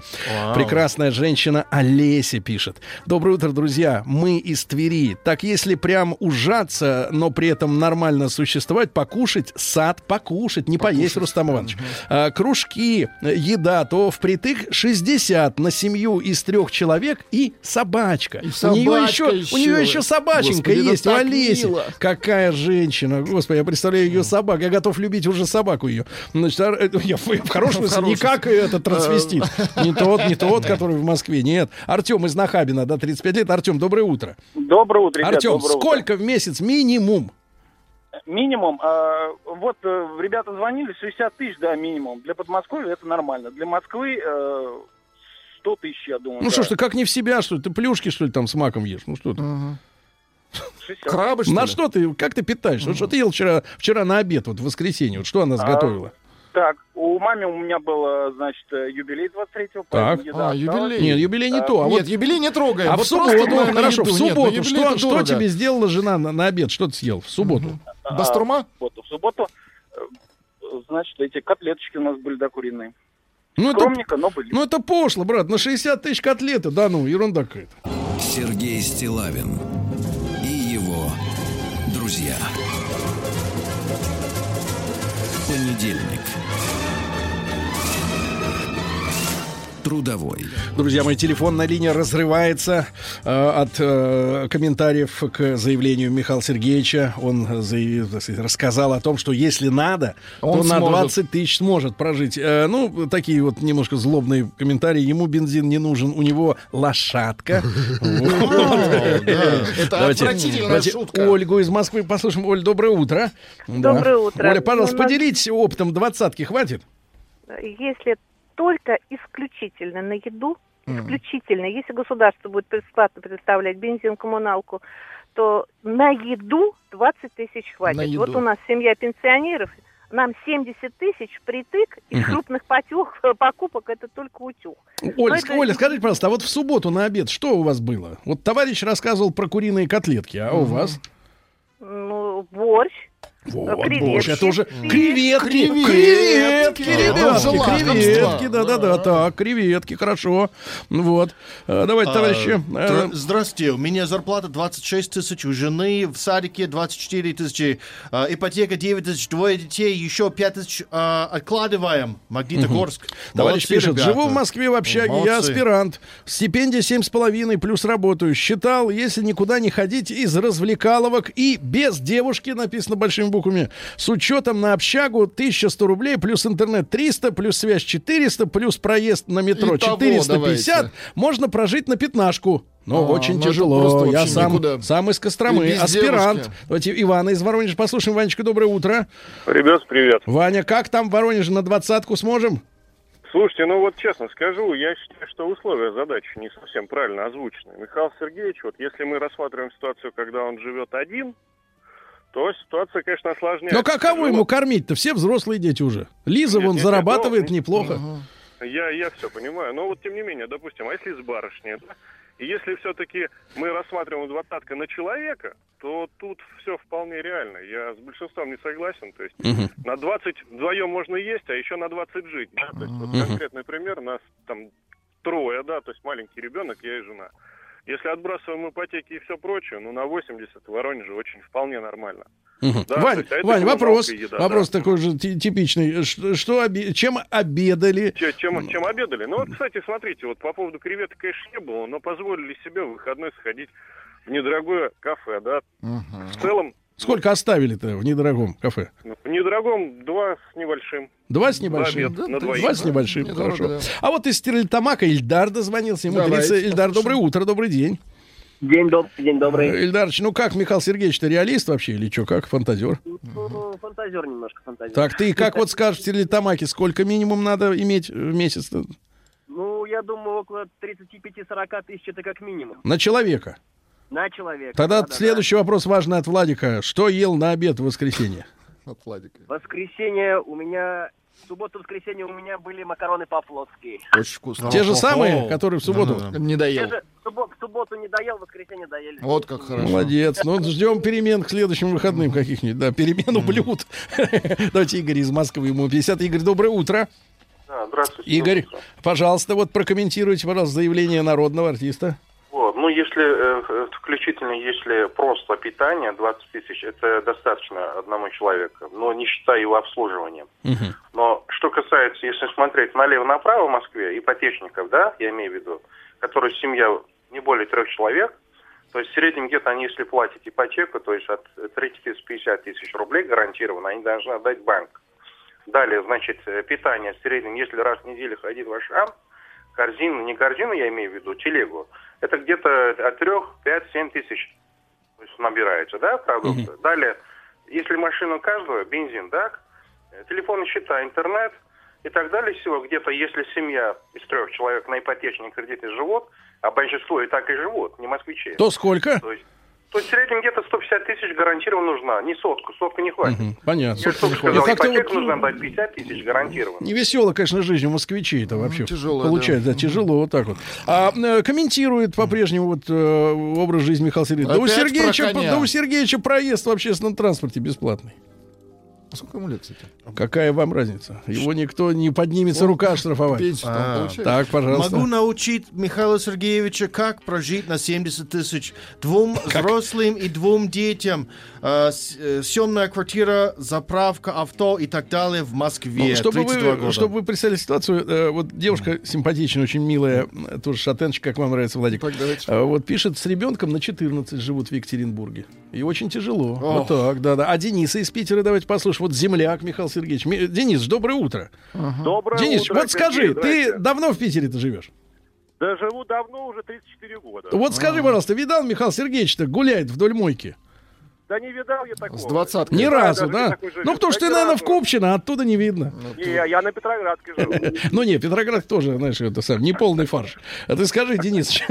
Рабочий район. Ну как, Михаил Сергеевич, для Питера-то планку поставил. Да, планку поставил нормально, двадцулю. Да, да на самом деле, Сергей, да это вообще ни о чем. Это просто ни о чем. Ну как, Я ни о на чем? А сигареты-то хватит. ипотека, ипотека 70 тысяч рублей, да? Смотри, дальше, вот что там у нас? А, детский садик для ребенка, ну, частный, тысяч сорок, сорок пять. Уже, смотри, больше сотки. Э, Там это, с женкой сходить в ресторан, там, ну, еще Мгм. там тысяч тридцать-сорок. Да нет, ну давайте не в ресторан, Давай. а на тот же спектакль с Боярским. Да неправильный Ну, подход. ну, не ни слово, детей, ни жены. Хватит? Да. Не Да родин. нет, конечно, да нет, конечно. Я думаю, слушай, минимум Ну. 150-200 150, хорошо. Ага, 150 Высоко минимум. берешь. Давайте Эмилия из Питера послушаем тоже. район, Эмиль, доброе класс. утро. Да, Эмиль. Да, доброе Вы утро, с какого, какой район, брат, чтобы вы А? Юго-запад. Ну, это тоже, знаешь, Михаил Сергеевич не увидишь. Он туда ну, пешком, в если пойдет, то к лету дойдет. Туда и конь не доскачет. Да, ну скажи, вот он реалист у нас, Михаил Сергеевич. Вполне возможно. Почему нет? Гречка, какая-нибудь недорога- недорогая курица по акции, ну и шляпу можно будет продать совсем ну, тяжело будет. Не-не, мы без лишений. Шляпу мы Образ, можем только образ- заложить. Нет, образ не будем портить.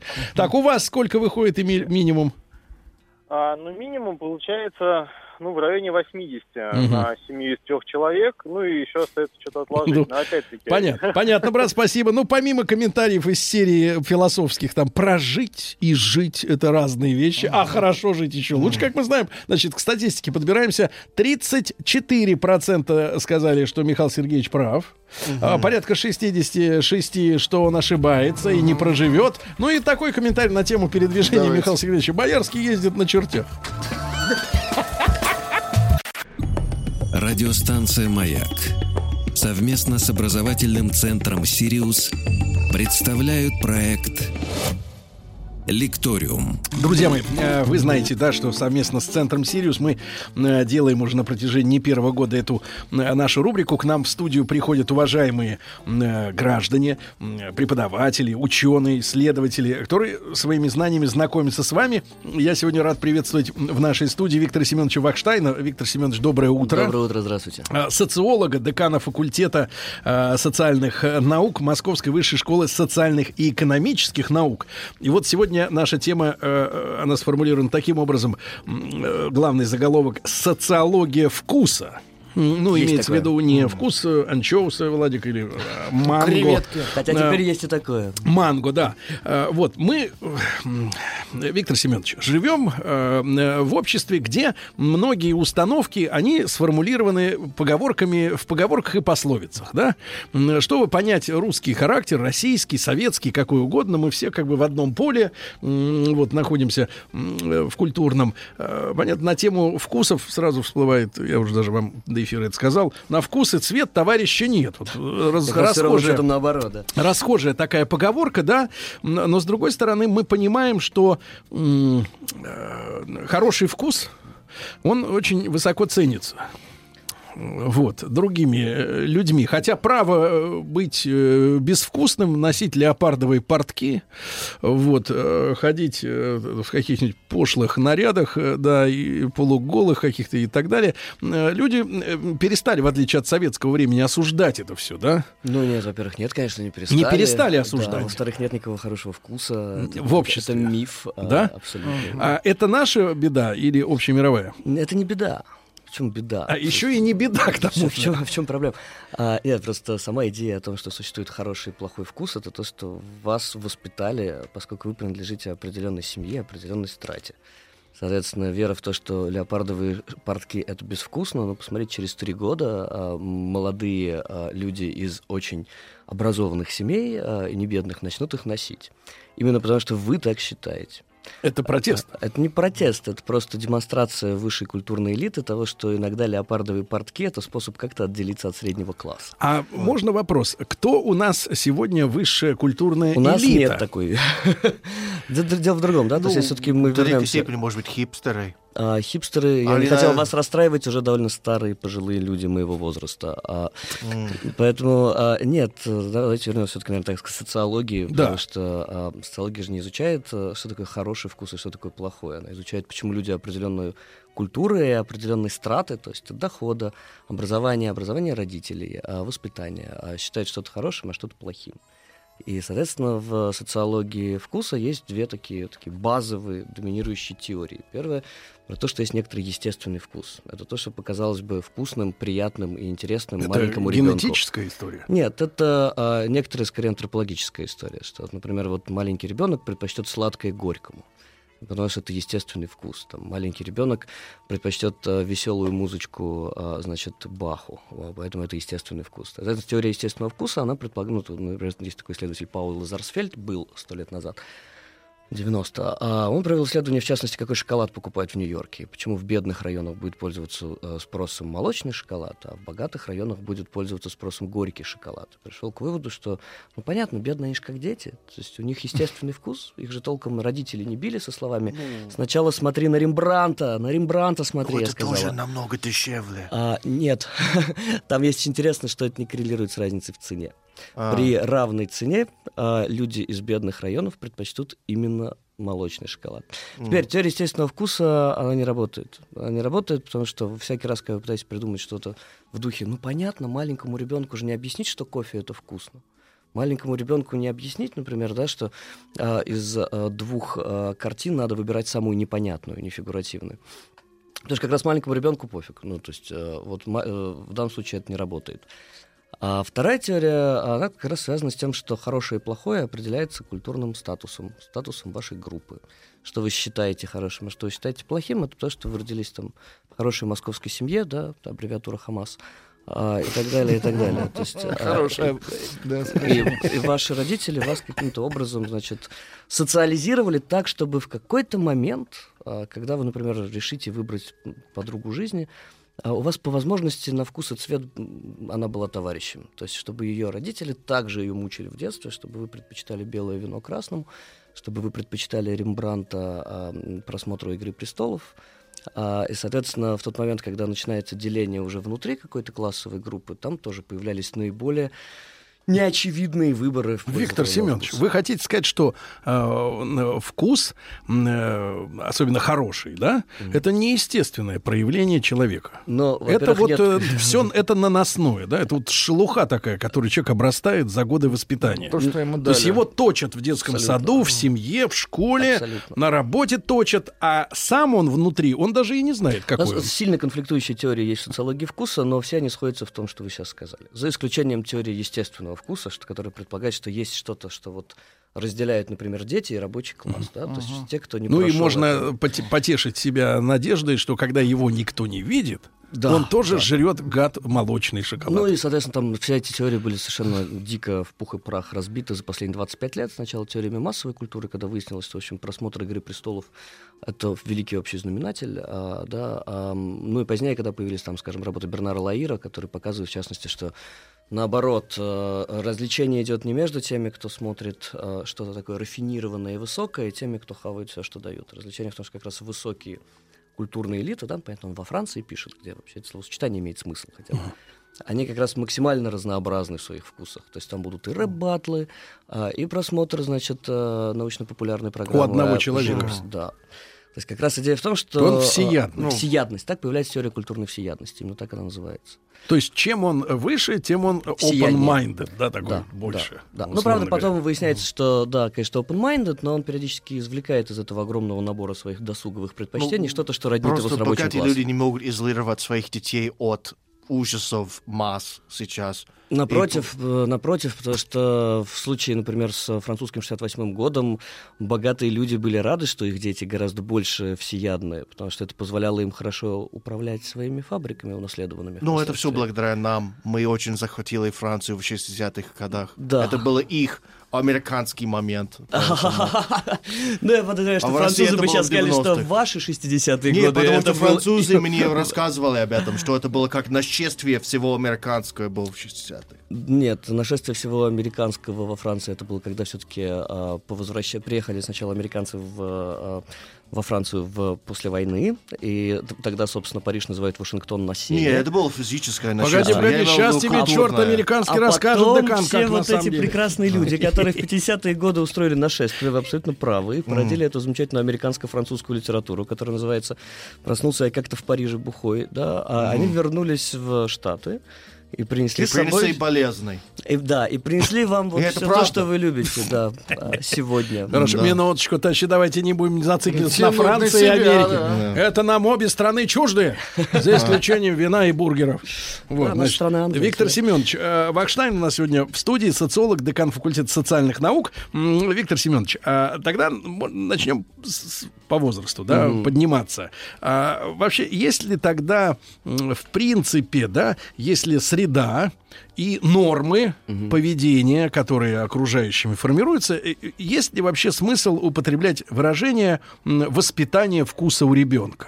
А как можно, вот мы неоднократно э, там о раз- в разных сферах говорим, в, частности, например, о литературе, да? Ну, невозможно ребенка заставлять читать, например, если сами родители ни черта не читают, сидят со смартфонами, да, и- и- или в телек пялятся. Мы как раз делали исследование, кто что читает. Э, Ну, то есть, э, вот, например, кто что читает, это вот делал мой коллега Михаил Соколов в Петербурге. Мы смотрели вообще, читают ли и что еще делают те люди, которые читают.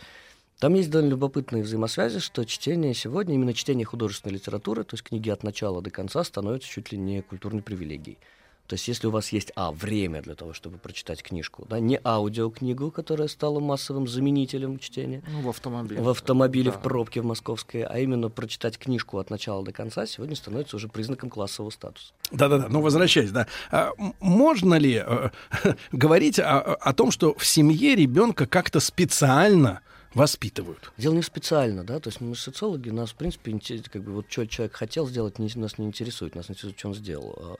А, поэтому дело не в том, специально или не специально. Дело в том, что даже если, а, как это было, например, в период советской интеллигенции, которая очень хорошо воспроизвелась в следующем поколении, а, у вас не было времени заниматься своим ребенком, потому что вы каким-то образом пытались сочетать свои широкие культурные вкусы с необходимостью выживания, то даже если э, там его кроватка сломанная была подперта книжками, то это были альбомы передвижников и импрессионистов. И вопрос в том, что у вас вот у кого-то была в детстве эта книга в доме, а у кого-то не было. У кого-то полки были забиты подписными изданиями, которые он не читал никогда, да, он же не идиот, он нормальный ребенок, а, но полки были ими забиты, и вот это называется культурный капитал семьи.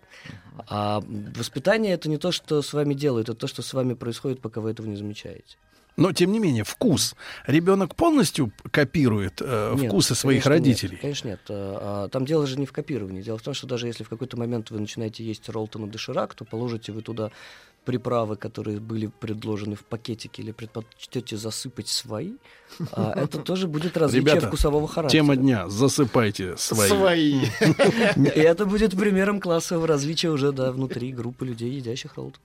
А насколько, э, насколько, э, в каком возрасте, как социологи говорят, э, вкус молодого вот этого маленького существа начинает в большей степени подвергаться влиянию школы и товарищей, нежели родителей и... и- Не, ну это к психологам, на самом деле, у них есть там жесткие периодизации, в какой момент родитель перестает быть значимым другим, но дело же не в этом. Вкус для социолога — это, в принципе, культурное предпочтение, связанное с каким-то положением в социальной структуре. Ребенок имеет положение в социальной структуре такое, какое имеет его семья до определенного момента. То есть нет такого, что семья аристократа, а ребенок пролетарий, да, лет до трех. А у ребенка станок да, дома. А, к а к пяти годам становится средним классом. То есть не- нет.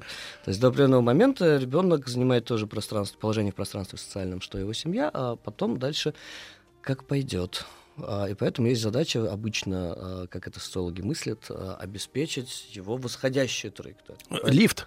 А, ну, лифт это уже скорее про то, что с ним сделают. А вот родители, они пытаются сделать так, чтобы даже если он переедет в другой город, даже если случатся новые 90-е годы, он сумеет каким-то образом этот э, культурный капитал, который ему передали, конвертировать во что-то большее. Ну, А классический пример занятия английским языком, Так. а, дополнительные в советское время. Мгм. То есть понятно было, что а, дополнительно английским язы- языком занимались в семьях с детьми, которые, скорее всего, были невыездными и не рассчитаны. То есть нет такого, что папа не вылазит из-за границы и поэтому заставляет ребенка заниматься английским языком. Хотя это как раз само собой. Так и мысли не было ехать А, куда-то. да, но и мысли не было, но тем не менее это очень важно. Зачем? А, да, потому что это признак культурного классового статуса в позднесоветском обществе. Ну и теперь это признак полного быдла. А, что если я дам ребенку много английского, это, это значит будет успешным, потому что я быдло. Я так и думаю. Какая ты сволочь, а? А, и вот Ты так наш ясно. народ воспринимаешь, гад, после того, тебе паспорт дали. Меньшинство в России некое. Да тут есть важный момент, что как раз те, кто так в позднесоветском обществе делал своими детьми, они действительно обеспечили им отличный культурный капитал, потому что в 90-е и в начале 2000-х именно они, те, те, кто страдал с английским языком с пяти лет, Потому что с пяти лет мама решала, что именно сейчас настало то время, когда ты познакомишься с артиклями. Да. А вот именно они в 90-е 2000 годы великолепно конвертировали именно это знание. А э, про- вы вбросили семя, э, Виктор Семенович, относительно доширака, да? Вы предложили приправу, входящую в, в комплект. Я просто узнал о такой практике. Да, в набор удивлен. э, подсыпать свое. Что Так вот, люди, люди да-да-да. продолжают, друзья мои, как вы, э, э, как вы, соответственно, с ним поступаете. Вот, а я в доширак сметанку кладу. Сметанку. Вот. Между прочим, это очень Творческий важный момент. подход. Вот нам Сметана. кажется, что это Ну, какая-то такая проходная дойдем- история, а это очень важная тема Нет, ну для мы- социологического исследования. Мы то, дойдем, сейчас конечно, затронули. мы дойдем, конечно, до э, реинкарнации русской народной сказки «Каша из топора», когда вот, э, так сказать, все вложили, и отличная каша получилась из топора, да. Виктор Семенович, но, тем не менее, возвращаясь, да, эм, а, есть у социологов э, статистика или какие-то наметки, или ваше личное представление, поскольку вы в этой сфере давно работаете, да, а, м, какому количеству детей удается вылезти из своего социального э, слоя? Э, То есть вот были, то, например... то, что вы говорите, это называется исследование социальной мобильности, они действительно там довольно серьезно. Не упасть, да, а вот именно подняться хоть куда-то. а, есть а, довольно большой а, класс исследований социальной мобильности. У меня есть подозрение, что их как бы сейчас надо полностью обновлять, потому что они очень сильно сделаны вот на волне 90-х, начала 2000-х А время-то годов. изменилось. А вот с, с начала 2000-х годов прошло очень серьезное изменение. Но а, вот то, что вот вы назвали вылезти из своего социального слоя, это так называемая теория классовой мобильности, а, восходящей. А, и она бывает индивидуальная и коллективная. Вот, скажем, индивидуальная — это когда вы родились в бедной семье, а потом вдруг неожиданно да, разбогатели. Такой вот Петерим Сорокин, отечественный социолог, который в свое время вовремя уехал а, в Штаты и стал деканом в Гарварде, он в 1927 году писал буквально следующее. Еще 10 лет назад, в 1917-м, 30% наших, в скобках уже американских, да, он к тому моменту уже там, американских миллионеров были выходцами из беднейших семей. 30%. А сейчас, в 1927 году, уже всего 20%. Мы движемся к кастовому европейскому обществу. Да? То есть И мы- у нас получилось. Мы в Европе, ура, товарищи. И ни слова о Дональде Трампе, да? А, то есть, ну, реально для него с 30% до 20% это чудовищное падение. Ну, на секунду подумайте, 20% миллионеров а, из беднейших Ну, слоев. то есть это новые деньги. И это новые деньги, это индивидуальная, а не коллективная мобильность. Наши 90-е годы — это коллективная восходящая мобильность, когда Мгм. огромное количество людей получило возможность а, прям целыми стратами те, кого учили английскому языку в детстве, хотя родители были не выездными, а папа так и вовсе в тюрьме по политическим убеждениям. Мгм. Там куча детей, которые, значит, э, про импрессионистов что-то слышали, но только потому, что их сломанная детская кровать подпиралась этими альбомами. Мгм. А они именно сумели свой культурный капитал позднесоветский конвертировать в очень серьезную восходящую вертикальную мобильность. Причем там было две волны в 90-е и в начале 2000-х. Первая связана с бизнесом, вторая с госаппаратом. А как это выглядит сейчас, интересный вопрос. Но а, мы знаем некоторые вещи. Например, мы знаем, что переезд в другой город вдруг перестает быть значимым фактором вылезти из грязи в князи. Да? Потому что раньше переезд был прям вот необходимым условием. Если ты а, остался в своем городе, ты не вылез. А вторая вещь, которую мы сейчас фиксируем, то, что образование, которое было традиционно очень сильным социальным лифтом, а, начинает терять а, эту роль. И это уже интересно, что придет на смену. Э, Вы не видите наметки вот сейчас? Что действительно конкурирует с образованием? Вот Непонятно. вообще непонятно. Потому что вот мы пытаемся это, конечно, по- по- пощупать, да, то, что мы видим, это снижение роли образования в качестве социального трамплина. А, но что может ему прийти на смену? Ну, не армия же, да? Вряд ли армия и церковь, как это было чуть раньше. Но- но что, непонятно. Непонятно. Конечно, есть социологи интернета, которые прибегут и скажут YouTube, да, но это странно. То есть, это, то есть у нас что, у нас YouTube теперь главная замена а, университетом не только с точки зрения образования, в смысле Ну, содержания. Но он набирает но силу, точки конечно, как информационный пор- портал он просто набирает Да, силу. но и- позволяет ли он вам выбиться из грази князя, Не если вы факт, не Юрий не- Дудь, да? не есть, факт, да. Вот именно как коллективное явление, не факт. А, э, Виктор Семенович, а вы возлагаете э, на средства массовой информации, если уж мы в рамках СМИ да, встречаемся, на средства массовой информации ответственность за формирование вкуса у человека? Потому что я, э, значит, э, периодически участвую в разных проектах телевизионных, ну, в стандартных. Хотя сейчас уже, ну, надо сказать честно, э, YouTube э, и по своей капитализации, благодаря более низкой себестоимости продукта, вот, э, конкурирует очень серьезно с телеканалами. Вот, и, и- и я разговариваю с махровыми телевизионщиками, ну, такими, знаешь, которые вот работали, и, я так понимаю, продолжают работать э, из серии э, вот, все для рейтинга. Главное, чтобы рейтинг, а там уже... это не- Махровый моральной- телевизионщик звучит как диагноз. ну, с моральной точки зрения, то есть никаких принципов, да. Ну, начинали И- в Российской и там империи типа, еще. та- да, и там типа такая что, установка, что никакой ответственности э, на телевидении за воздействие на умы не, не, не видят. То есть вот э, такие как бы попсовые, да, вот телевизионщики, они так по- подходят к своему э, продукту. Э, насколько телек и радио, ну и вообще газеты, не знаю, глянец кто-нибудь читает, кроме э, полупорнографических, так сказать, изданий? э, Хороший вопрос. А, А- Оно формирует, это, это все формирует вкус? Или сегодня настолько вот сегментированы все у нас, да, и телепрограммы, и телеканалы, э, что, в принципе, человек с любым своим за- зачатком может выбрать свое и подкрепить свой вкус э, авторитетным вот мнением. Да, что вот 80-е это... годы была ровно такая теория. То есть, потому что как раз когда появились теории массового общества, они появились, как ни странно, из социологии вкуса, о том, что все, теперь у нас великий уравнитель, да, телевизор. И люди, значит, как овощи перед ним сидят, и дальше нас ждет вот э, сюжет из фильма «Иде- «Идиократия». Но, а, как впоследствии выяснилось, это, мягко говоря, не так. Потому что, во-первых, э, телевидение предлагает очень разнообразный контент. На тот момент телевидение, сейчас мы понимаем, что телевидение уже даже не является основным поставщиком контента. А во-вторых, то, что оно уже ориентируется на социальные группы с э, более или менее кристаллизованными вкусовыми предпочтениями. То, что вы будете смотреть этот канал, а не этот канал, то, что вы будете смотреть именно эту программу, а не эту программу, это уже не то, что сформировано телевидением, а то, что сформировано внутри семьи. А, да, соответственно, а, вот если существует культурная остановка, я что, конченый смотреть российские фильмы, а, да, то есть она сформирована, это культурная установка. Дальше вы можете транслировать российские фильмы хоть с утра до вечера, смотреть их не будут. А, поэтому- Сажать надо их, наверное, да? Да, то есть уклонение от выполнения гражданского долга просто. Не пропустил серию сериала. Год. А, примерно. Строгача. Да, для начала условно. А, Соответственно, а, в теории массового общества рассыпались простую вещь, которая называется семья которая как раз предполагает, что ваши первичные, самые первичные предпочтения сформировались до того, как, в общем, вы телек на- научились переключать. А сегодня это вообще тем более не работает, потому что а, есть дико персонализованный контент на Ютубе а, и куча всего другого. Там, Мы продолжим э, разговор, дорогие друзья. Э, Социолог и декан факультета социальных наук Московской высшей школы социальных и экономических наук Виктор Семенович Вахштайн. У нас сегодня в гостях о социологии вкуса мы говорим. Радиостанция «Маяк» совместно с образовательным центром «Сириус» представляют проект «Лекториум». А, Друзья мои, а, ну что ж, сегодня с нами э, в, в прямом эфире Виктор Семенович Вахштайн, социолог, декан факультета социальных наук Московской высшей школы социальных и экономических наук. Мы о социологии э, вкуса говорим. Ну и поскольку э, время утреннее, м, похмелье отпускает э, многих, да, вот просыпается аппетит, хочется съесть чего-нибудь неправильного, да, особенно, особенно худеющим, да.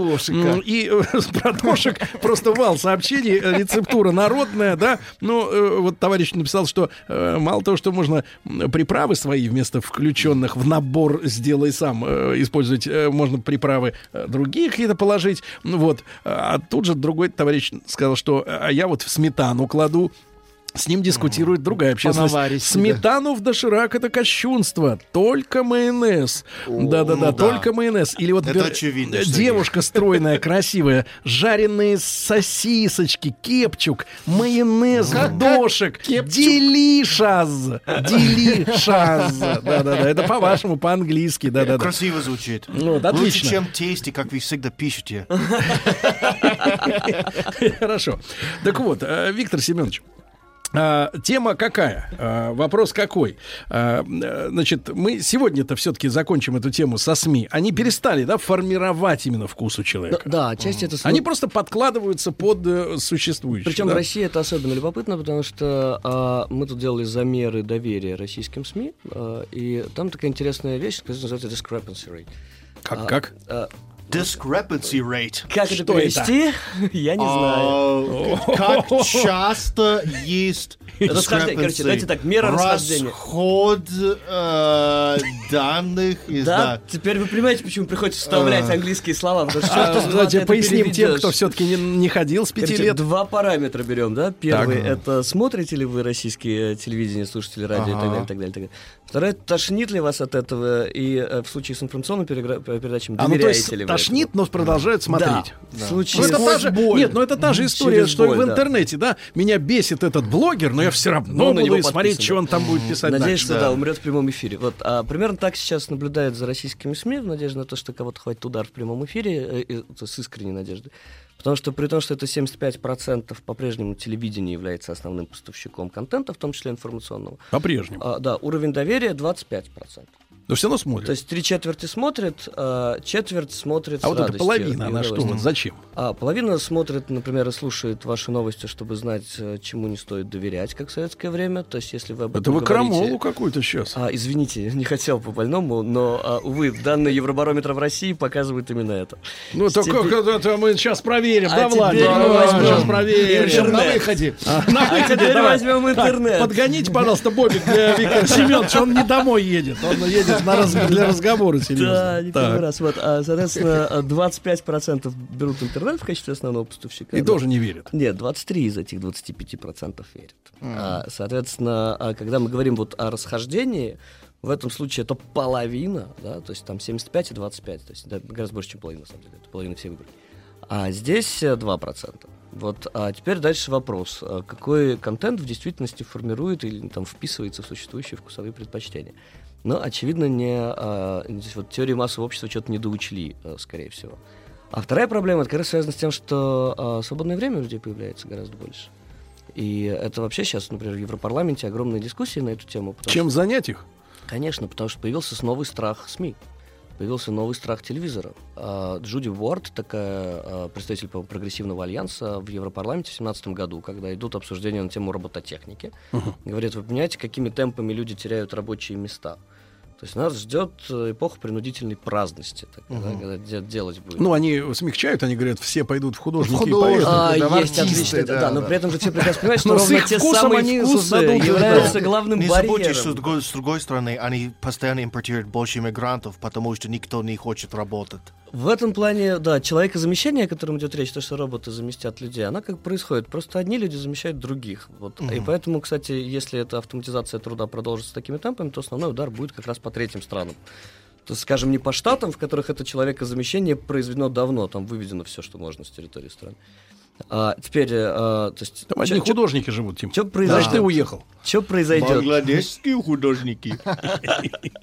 Да, это как раз тоже очень типа про, про социологию вкуса, про то, как э, э, иммигранты в первом поколении э, воспитывают своих детей. Но это как бы другая тема. Чтобы закрыть эту историю с э, принудительной праздностью, э, в чем видят Европарламент основную угрозу? В телевидении. Потому что в, А в чем смысл? в том смысле, угрозы? что когда вы в этот момент потеряете необходимость работать по 8 часов в день, кажется, что в этот момент вы сядете перед телеком, залипнете, а, и дальше мы все будем коллективно деградировать, а в следующем поколении IQ скатится до нуля. Поэтому, говорит Джули Ворд, давайте уже сейчас найдем способ занять этих людей чем-то, но То есть тем- они признают, что, Призыв. что современное вот, мировое телевидение, оно не, не, не повышает э, Абсолютно, интеллектуальный абсолютно. И как раз там задача, да, давайте будем правильно формировать вкус сейчас у наших детей, потому что когда они потеряют работу из-за нашествия роботов, они будут, значит, не телек пялиться, а вот в художники пойдут. Ну Знаете, и такая э, национальная есть, конечно, повестка есть, конечно, надежда на партию луддитов, которые пойдут вставлять ломы в механизмы Вы смеетесь, они у лудиты уже есть. Вот это уже хорошо. довольно серьезно. А, э, Виктор Семенович, а что касается нашего, да, вот свободного времени в России, да, где еще роботы как-то они э, ну, тайно Пока- пока собираются нет, на, ш- на тайных квартирах, пока не высовываются под люки. Так вот, а, значит, э, э, соответственно, наше свободное время. Вот э, можно ли ли э, как-то вот нашему человеку э, помочь э, поднять свой вкус, уровень вкуса, э, если он внутренне, интуитивно, конечно, задумывается над тем, что он недостаточно высок, да? Мы знаем курсы э, пошлейшие, да, где женщин э, учат правильно ублажать мужчину, чтобы найти миллионера, личностного роста, там, со всякими тренингами, со всякими полупсихиатрическими практиками ужасными.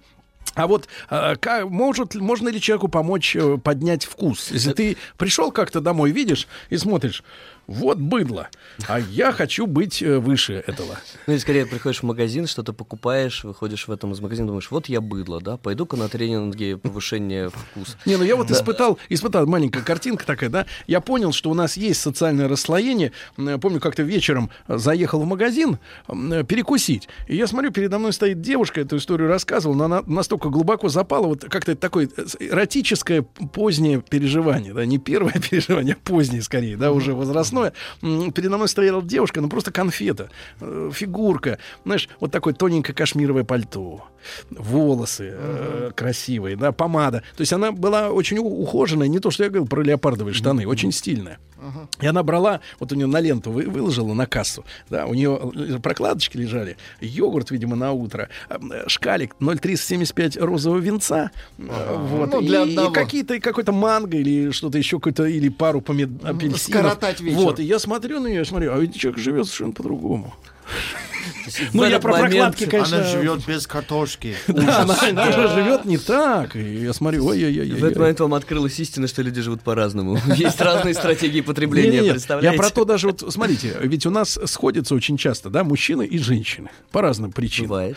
И в очень многих семьях, например, э, ну вот э, вкусы те же самые, даже буквальные вкусы к еде, они не, со- не совпадают вместе, да, э, так сказать, Да, в вот единое мои целое. коллеги из Питера, они как раз и говорят, что единственный смысл, ну, потому что это был такой социолог Пьер Бурдье, он писал книжку э, «Развлечение», «Дистинксион», который как раз говорит, ну, понимаете, в чем смысл вообще вкусовой стратификации? Вот у вас вот ребенок растет, и вы же знаете, что он сейчас вот в школу пойдет, найдет себе вот, прости господи, а, а потом еще, не дай бог, женится или замуж выйдет, черт знает за кого. А потом, значит, мои дети будут всегда говорить так, что их в университет не возьмут. А, Шо?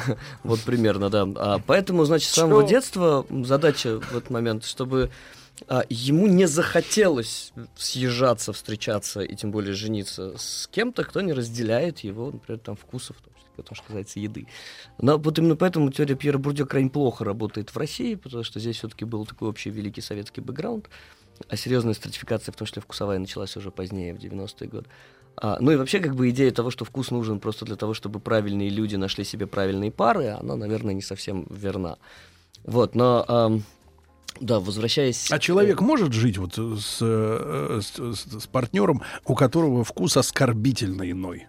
Вот в этом проблема с э, вот вашим тезисом о тренингах повышения вкуса. а, Да, ну вот и- хочет человек, а, да, так, ну, да. и так далее. Я думаю, что куда более серьезное различие проходит между людьми, у которых чей-то вкус может оскорбить, и людям, которым глубоко по барабану на суждение вкуса. Да? Вот. То есть, если вы на секунду можете повторить слова Романа Виктюка в духе «Боже, посмотрите, какие на них шапки», то вы принадлеж- принадлежите одному кластеру людей. А если вы говорите, «А, вы знаете, есть такие идиоты, которые всерьез могут произнести эту фразу, то вы принадлежите другому кластеру людей. Это как раз про теорию Лаира и Петерсона, про идею всеядности, про то, что как раз А вот- признаком О! хорошего вкуса становится не иметь вкуса. Тогда, тогда вопрос прямой. Вы знаете, да, что в последние там сто лет, ну, после их раскрепощения окончательного, э, театральные деятели, если уж о театре, да, они забрались на, ну, в своем собственном миропонимании, по крайней мере, точно, и сумели убедить в этом некоторых чиновников, особенно тех, которые за финансирование театра отвечают, что театр — это вот сейчас вот оно вместо церкви.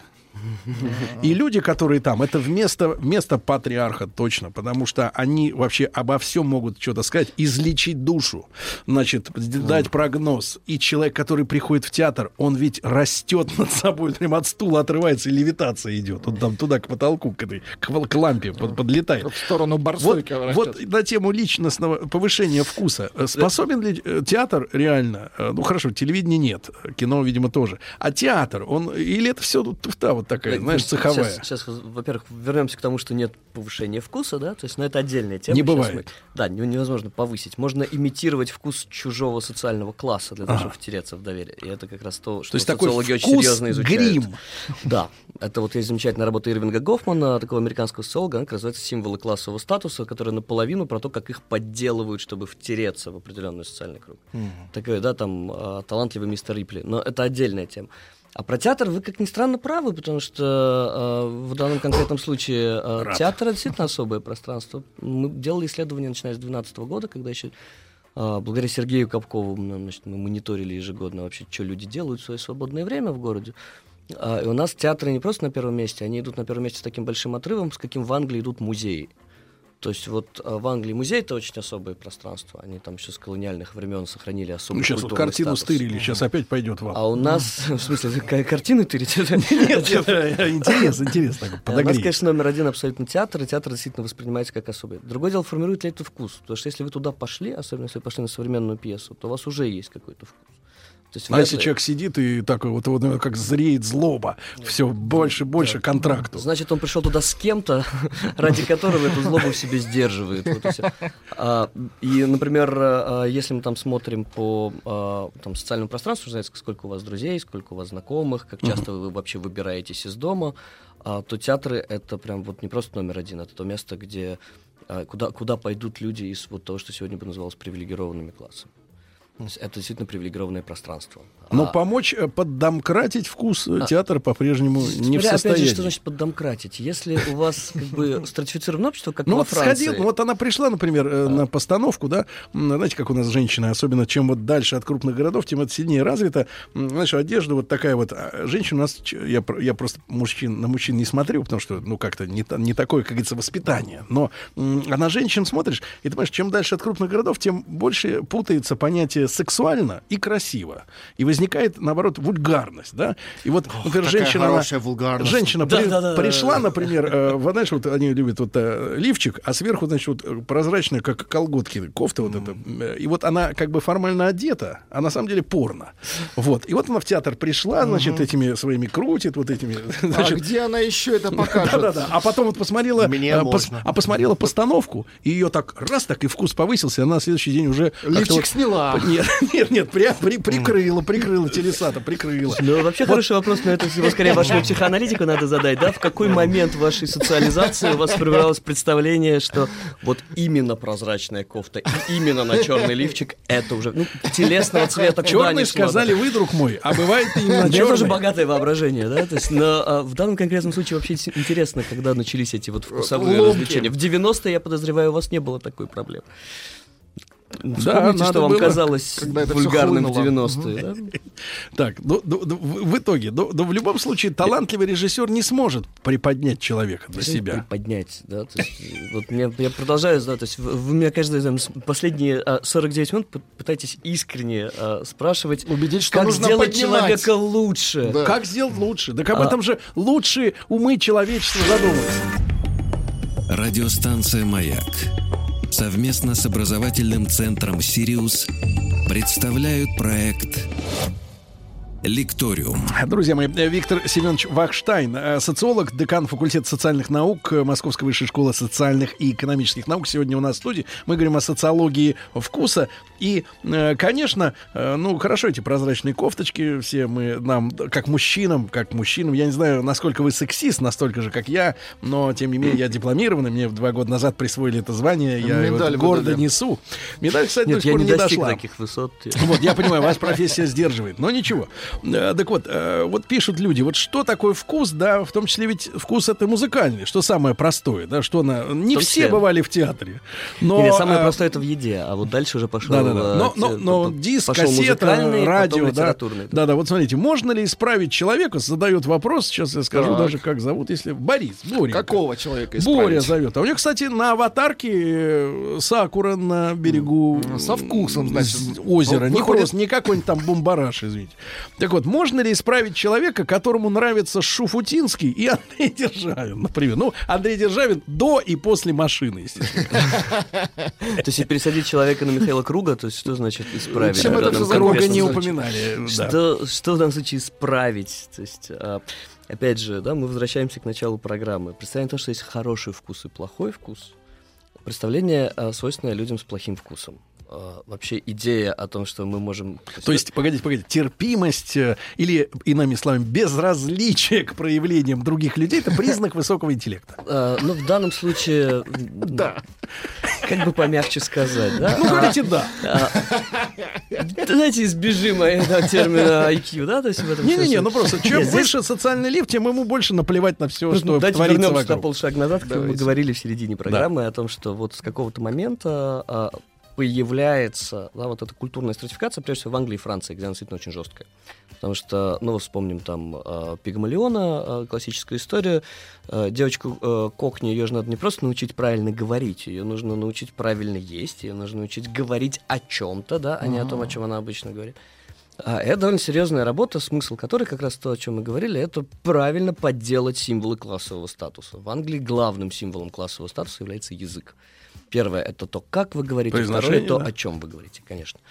А, Поэтому наши иммигранты, если даже с пяти лет учат английский язык, они не могут адап- нет шанса. войти, войти Ну, в верхушку когда никак. В Британской академии, вы, если там читаете лекции с русским акцентом, а мы все читаем лекции с русским акцентом, Да. как нас не учили, вам пер- периодически вы будете слышать от коллег на пьянках, Мгм. что они бы с радостью поменялись с тобой акцентом, потому что их акцент выдает их классовое происхождение, а твой иностранный не, выз- не выдает. А, ты типа это Со- маска. это такая, ни о чем не говорит, Что означает, по сути, что тебе сделать карьеру гораздо легче будет. Правда? Да, чем, чем уроженцу Англии с э, сильным классовым акцентом. Да, который- Фил Хутчинсон, вот это вот все. соответственно, а, но это Англия. Во Франции как раз важнее, о чем вы будете говорить. И вот в этот момент начинает формироваться вот та самая культурная всеядность, когда человек определенного класса, с, э, родители, у которого есть и имение, и, то есть богатство, и доход с этого богатства, он в этот момент как бы может позволить себе одеваться так, как себе не может позволить одеваться никогда квалифицированный рабочий. Ну, имеется в виду, что Стив Джобс важно. ходил в рваных штанах. условно. А, вот это это типичная, тоже. как бы, А, образ. И мог да, позволить типичный. себе слушать и оперу, а, и говорить об опере, и рэп-батлы, и говорить о рэп-батлах. И человек, который никогда не скажет, серьезно, «Игра престолов», это же вот, это же попса. Фраза «это ж попса» или фраза «это же Шафутинский». А, это, как правило, фраза людей, которые за счет вот этого, вот это, это последнее, что у них осталось, провести границу между собой и миром, доказать себе, что у них что-то есть. Это вкус. Слушайте, Они бы никогда не стали слушать Шуфутинского и Круга. Представляете, в этот момент как бы сочувствие должно возникать. А, Мне а кажется, есть- лейтмотив следующий. Надо забить Забить, да. на все. а дальше след- а после этого придется сделать следующий шаг. Надо уметь забивать правильно. И вот уметь забить сегодня станов- уметь забить на вкус сегодня становится главным признаком вкуса. Это вы, конечно... Звучит элегантно, Да, конечно, да, да. да, элегантно. Вот. Значит, ребята, если вы паритесь относительно вкусов друг- Относительно того, других, вашей значит, кассеты в кармане Да, мы быдло, Не парьтесь. мы быдло. Да-да-да, партию надо создавать специально такую. Нет, не партию, даже группу. У вас бы, есть да. шансы получить 95%. Да. На, на- да, да. Ну, ну, хотя бы на муниципальных. Хотя бы, ну, На муниципальных все 100. да. Ну и романтика. А в, я в крабовый салат вместо риса дошик добавляю. Вкусно, необычайно. Вот видите, какие Как раз первая фантазеры. работа, которая описывает вот такого рода практики, а, да? она написана в конце 19 века. А, Георг Зиммель написал, в частности, замечательный текст про то, каким образом а, а, стиль, мода, вкус, все, что позволяет формировать определенные социальные группы, то есть товарищей по Мгм. на вкус и цвет, работает, а, не, не работает в двух ситуациях. Первая — тотальная унификация, когда все абсолютно одинаково. Но, говорит, это мысленный эксперимент, такого не бывает. А второе, он приводит пример ранее итальянское а, там, возрождение, когда мода не формируется, потому что каждый может носить все, что угодно. В гипериндивидуализированной среде тоже невозможно такое. А, соответственно, как начинает формироваться? Это все, вот, собственно, вот эти вот тонкие различия социальные, формы социальной координации. Когда вы, например, берете доширак, поскольку только его можете себе позволить, но, но вы можете с ним что-то сделать, засунуть туда соус чили, добавить туда своих специй, вылить туда не ту нефть, которая прилагается к нему в наборе, а какую-то там, например, Свою нефть. оставшиеся, да, да, оставшиеся три капли оливкового масла, случайно завалявшись. А, то есть в этом смысле а, способы апроприации, то есть присвоения, а, за счет такого рода культурных практик, это Мгм. тоже примеры, в том числе вкуса. Э, Виктор Семенович, последний вопрос. Вы сказали, что вот сейчас социологи ищут да, объяснение нынешним процессам. П- Поскольку вы же понимаете, как э, сформи- формировались, э, формировалось понимание предыдущих, то в каких годах мы примерно дойдем до этого понимания? Сколько нам подождать, чтобы, обернувшись, все уяснить? Ну, социологи, они же как французские генералы, мы все готовимся к только что проигранной войне, да, то есть э, к той, которая уже закончилась, поэтому в тот момент, когда мы на- находим внятное, сильное, работающее объяснение, оно в эту же секунду перестает работать, нам надо начинать искать. Вот у нас появилось объяснение всеядности, оно очень хорошо описывает 90-е 2000-е Виктор годы. Семенович ушел от ответа. Мгм. Ушел. Ну, а сообщение нам пришло. Вкуса нет, но вы держитесь.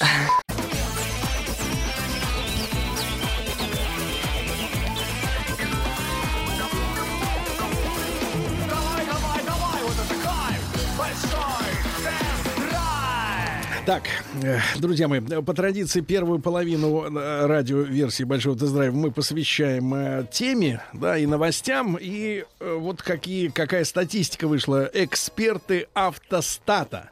Я бы сказал, Автостат. Росавтостат. Вот. Они э, в январе опросили людей и выяснили, э, что в э, ушедшем 2018 году э, 45% автовладельцев начали экономить на эксплуатации своего автомобиля. Экономить.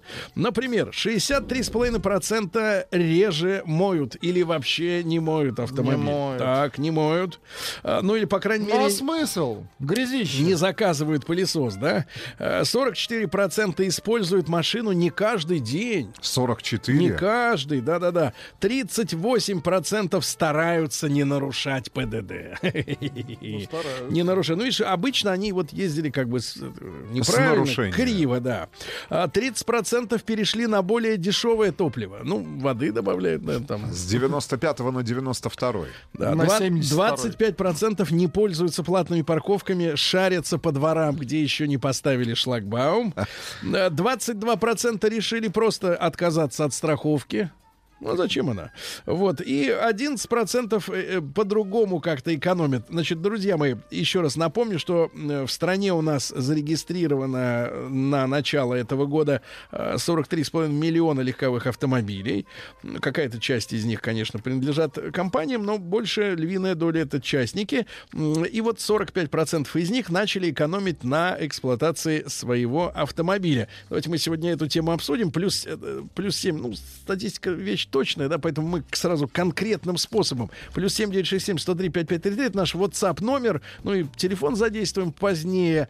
Э, Друзья мои, а как вам удается сэкономить э, на расходах, На э, чем? которые На чем предназначены для вашего автомобиля? Э, прошу вас э, высказываться, да, как сэкономить? Может, кому-то это пригодится из В нашей да? студии самый экономный Влад. Да, Он и просто отказался от автомобиля. автомобиля. А нечего Это козырь- очень- козырять. Это Нечего. очень экономно, я Так вам вот, рекомендую. давайте-ка мы с вами теперь а, некоторые новости, да, проанализируем. Ну, прежде всего, вот смотрите, какая мысль э, высказана э, в комитете Госдумы э, по энергетике. Э, высказано предложение о том, чтобы сделать парковку в платных зонах э, бесплатной для газомоторного э, транспорта. Газомоторный Я транспорт. думаю, что, конечно, конечно, речь идет прежде всего о заводской конструкции. Э, Например, да. Лада Веста. Ну или Passat есть Volkswagen, да, с газовым баллоном. А, вот. э, парковка уже является бесплатной для электроавтомобилей, как вы знаете. Эту льготу предлагается распространить на транспорт на природном газе. Единственное, что, э, сказать, э, вот, наверное, потребуется какая-то серьезная массовая сертификация тех э, Автомобилей. автомобилей, да, где газ вставлен в уже существующую конструкцию бензинового, да, чисто бензинового автомобиля. А может быть, речь идет только лишь о вот э, заводском производстве. Э, Дальше для дорожных реагентов, которые вот используются уже много лет, реагенты используются. Да, А то есть гос- такое ощущение, Причем успешно. что в разных регионах нашей страны используются разные реагенты. Чем богаты, тем и рады. Ну что же, говорят, что хотят создать новый ГОСТ.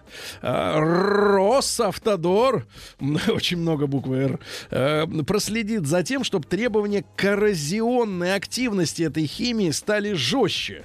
Заказчик этого всего, всей истории — Ассоциация зимнего содержания дорог. Дорог. Ну, кон- конечно, реагенты удобно. Ассоциация есть зимнего содержания Да, дорог. ассоциация. Летом они, значит, в отпуске, судя по всему.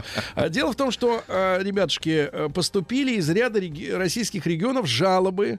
Э, Слишком мелкие частицы превращаются в илистую жижу. Об этом говорится. Илистая жижа.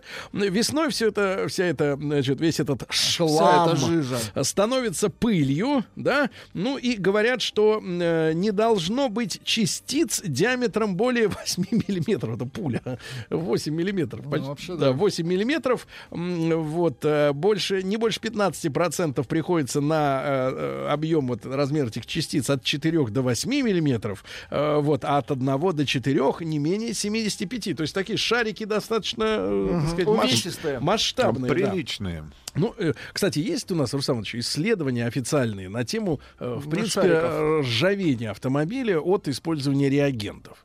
Особенно, мне кажется, если эта Надо ржавчина заняться, возникает, то особенно подвергается, конечно, большой опасности радиатор. Конечно. Как система охлаждения, да, двигатель.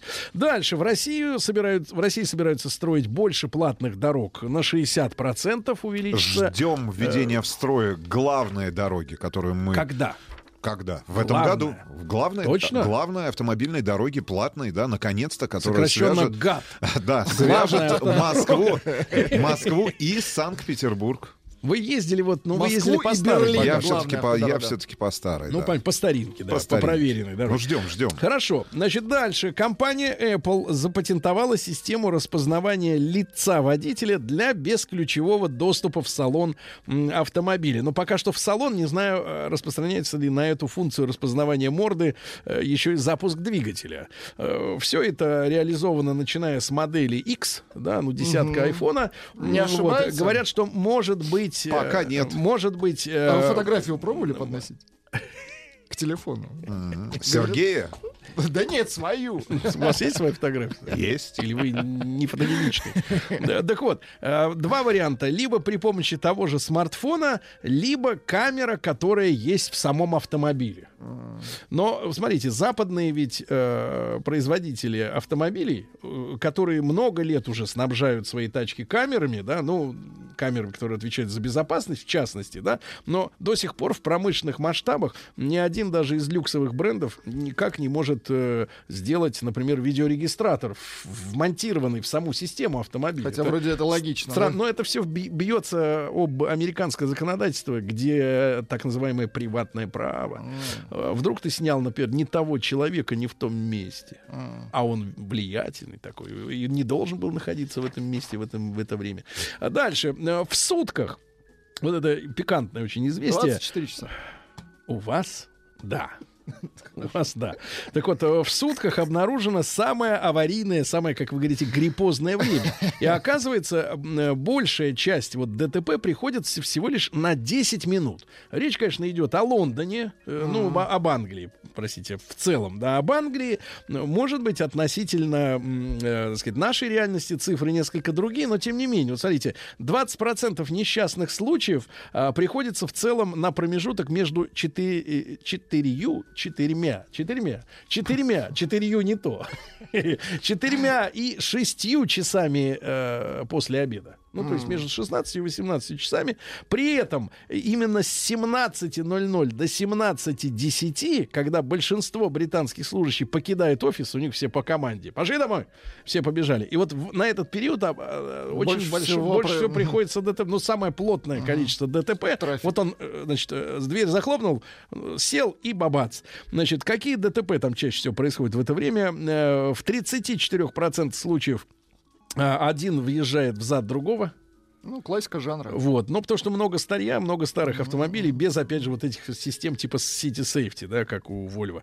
А, двен- почти 13% происход- происходит, когда одно транспортное средство неловко подрезало другое. Ну, просто человек начал перестраиваться. Неловко. Да, 8% э, когда э, человек въезжает в припаркованную машину. Припарковано, просто как бы, да, и э, 6,5% смена полосы движения. Ну, ну, поехал туда, куда надо, а там другой человек, он как бы не в курсе. Дальше, в ГИБДД, ну, сегодня в новостях уже было это известие, назвали сроки введения электронных водительских прав. А, говорят, что уже сейчас есть э, м, технологические возможности для э, адаптации всех водительских удостоверений, которые выданы начиная с 2011 года. Ну и поэтому логично, что в 2020 году это все будет введено, когда вся база будет, да, Э, 10 лет как раз. Э, Эксперты назвали топ-5 мужских автомобилей. Ну, к сожалению, ребят, никаких сюрпризов.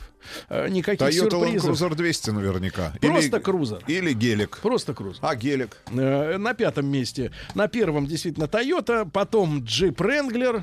Так. С верхом или без. С этим понятно. Э, Кадиллак Escalade, все понятно. Хаммер, ну и, конечно, э, гелик G-класс Мерседес. И э, статистика очень печальная э, для тех э, э, наших слушателей, э, которые собираются ездить на своем автомобиле. Ну, Вечно? Ну, вечно такого не бывает, но, по крайней мере, помедленнее менять машины хочет. Э, Опубликован топ-5 автомобилей, которые быстро ржавеют. Быстро ржавеют. То есть вот как бы кузов, он истончается. В том числе при помощи, наверное, и реагентов. Реагентов. Да, давайте с пятого места начнем. На пятом месте Geely M Grand X7.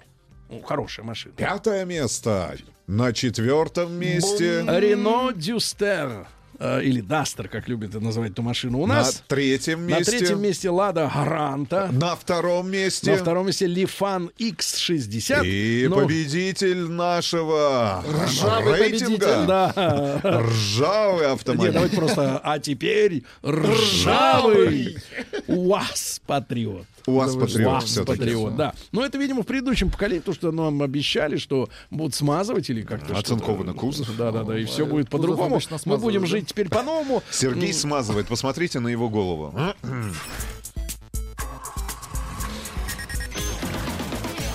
Это ж солидол. Тихо. Ну вы там держитесь.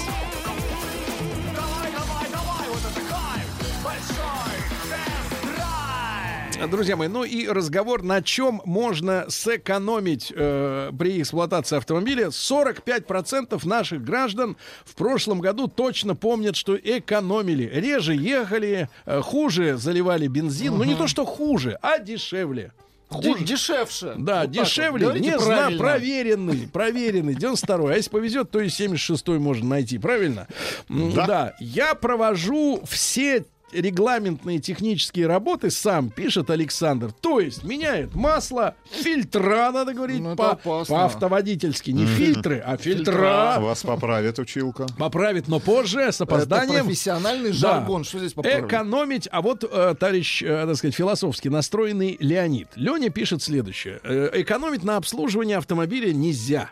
Э, под угрозой твоя жизнь и жизнь других людей. Но можно экономить по-другому. Выбирать скоростной режим, ехать за грузовиками, вот, знать маршруты, избегать пробок, хоть и небольшая экономия горючего и не замерзайки, ну, за грузовиком экономия не замерзайки не выйдет, э, но она есть. А, Я хочу сказать еще раз, заострить внимание, что в деле экономия топлива, э, ну вот в Подмосковье, например, на Симферопольской трассе, э, без объявления войны, вдруг зеленая трасса с разрешенным лимитом 110, ну и плюс 20, пока что, спасибо Госдуме, бесплатно, вот вдруг э, в начале этого года резко все сменилось на 90.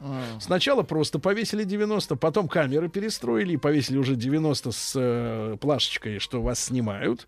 Э, Вот и так на 20 километров, в принципе, уронили скорость предельную, да. И я могу честно сказать, что это вот удар по нефтяночке, потому что 20 километров на таких скоростях это, стороны- это литр экономии. С другой Серьезно, стороны, да? вы стали Литр. экономить, Сергей Валерьевич. Ребят, позвоните Стал, 8495-728-7171. Расскажите, на чем вы экономите? Вот, а смотрите, обслуживаю машину сам и резинки дверей мажу детским кремом Да вместо, вместо силикона. Силикон. Откажусь от силикона. Да, да, да. Но дело в том, что, ребят, тут еще ведь важно, мы говорили со специалистами по лакокрасочному покрытию, современные автомобили, новые, да, вот которые многими концернами выпускаются, сейчас с европейскими, я так понимаю, и Volkswagen, и BMW, э, если вы будете силиконить резину, то окружающая эту резинку э, краска, она придет придет в негодность, и в случае А. перекрашивания возникнут проблемы. Поэтому там э, как бы э, силикон сам по себе не является идеалом. Да?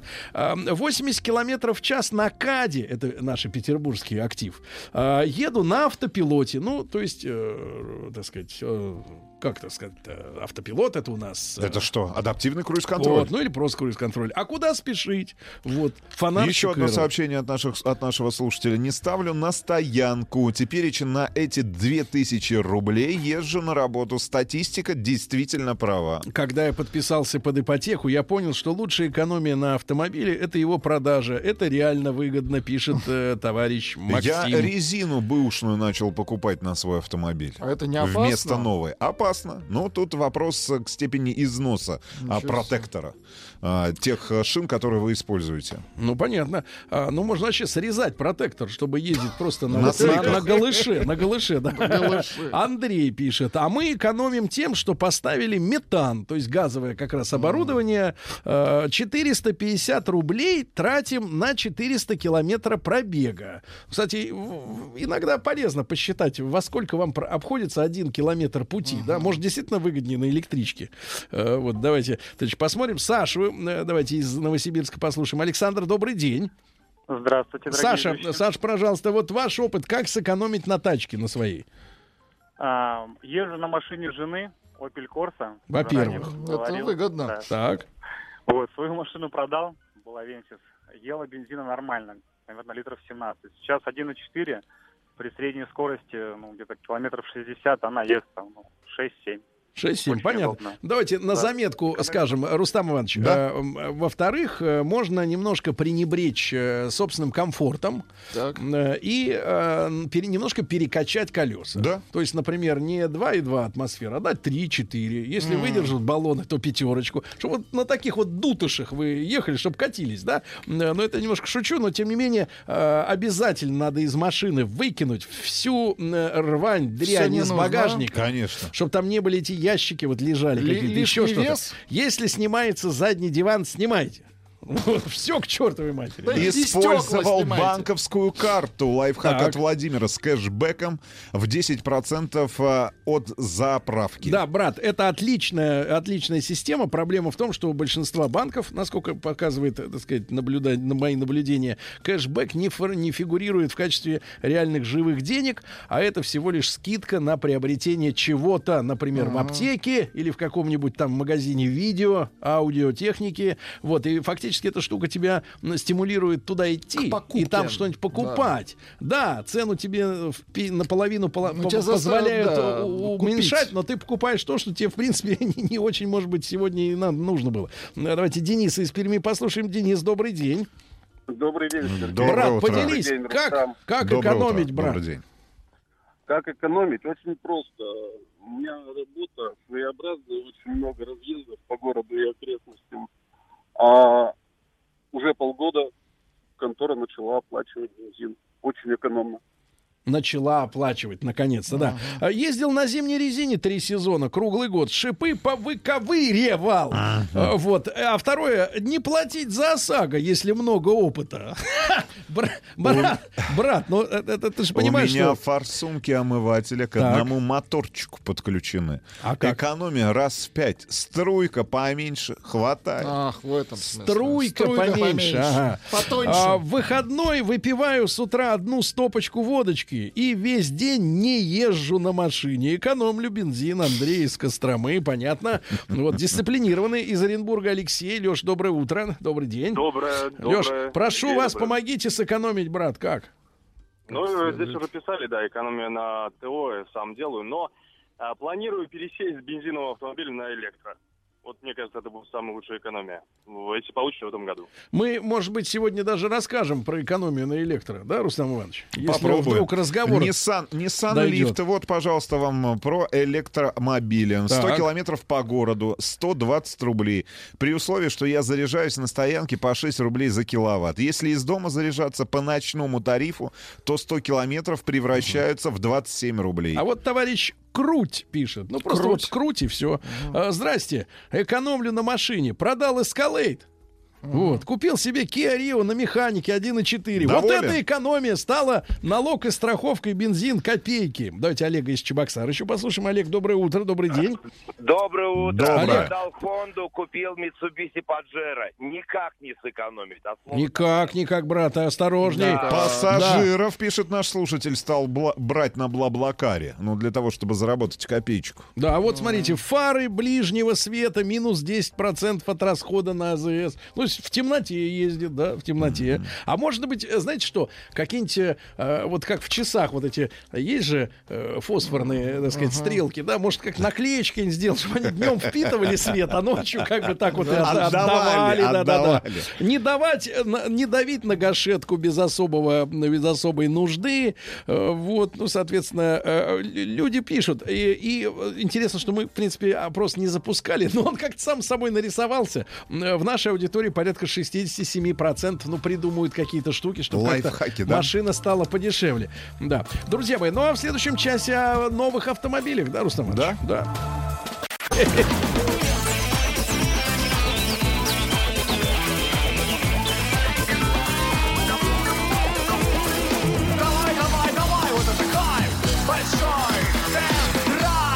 Дорогие товарищи, ну и теперь, э, я думаю, что будет уместно в эфире нам с вами поговорить, э, в который уже раз, э, но теперь с точки зрения практического, а не такого праздничного или особо как бы экспериментального вхождения электромобиля в быт обычного российского человека. В вашу Де- жизнь. Да, дело в том, что мы на протяжении уже многих лет, я не помню, в каком году мы впервые сели за руль Теслы. На Ну, пять- года три, года три-четыре может, назад. 4, да. На, на, на 5 минут, на 10, но тем не менее мы этого зверя почувствовали. И с тех пор у нас э, был э, большой опыт, но опять же праздничный или гостевой, скажем так, или в рамках специальных каких-то проектов э, мы эксплуатировали электромобили.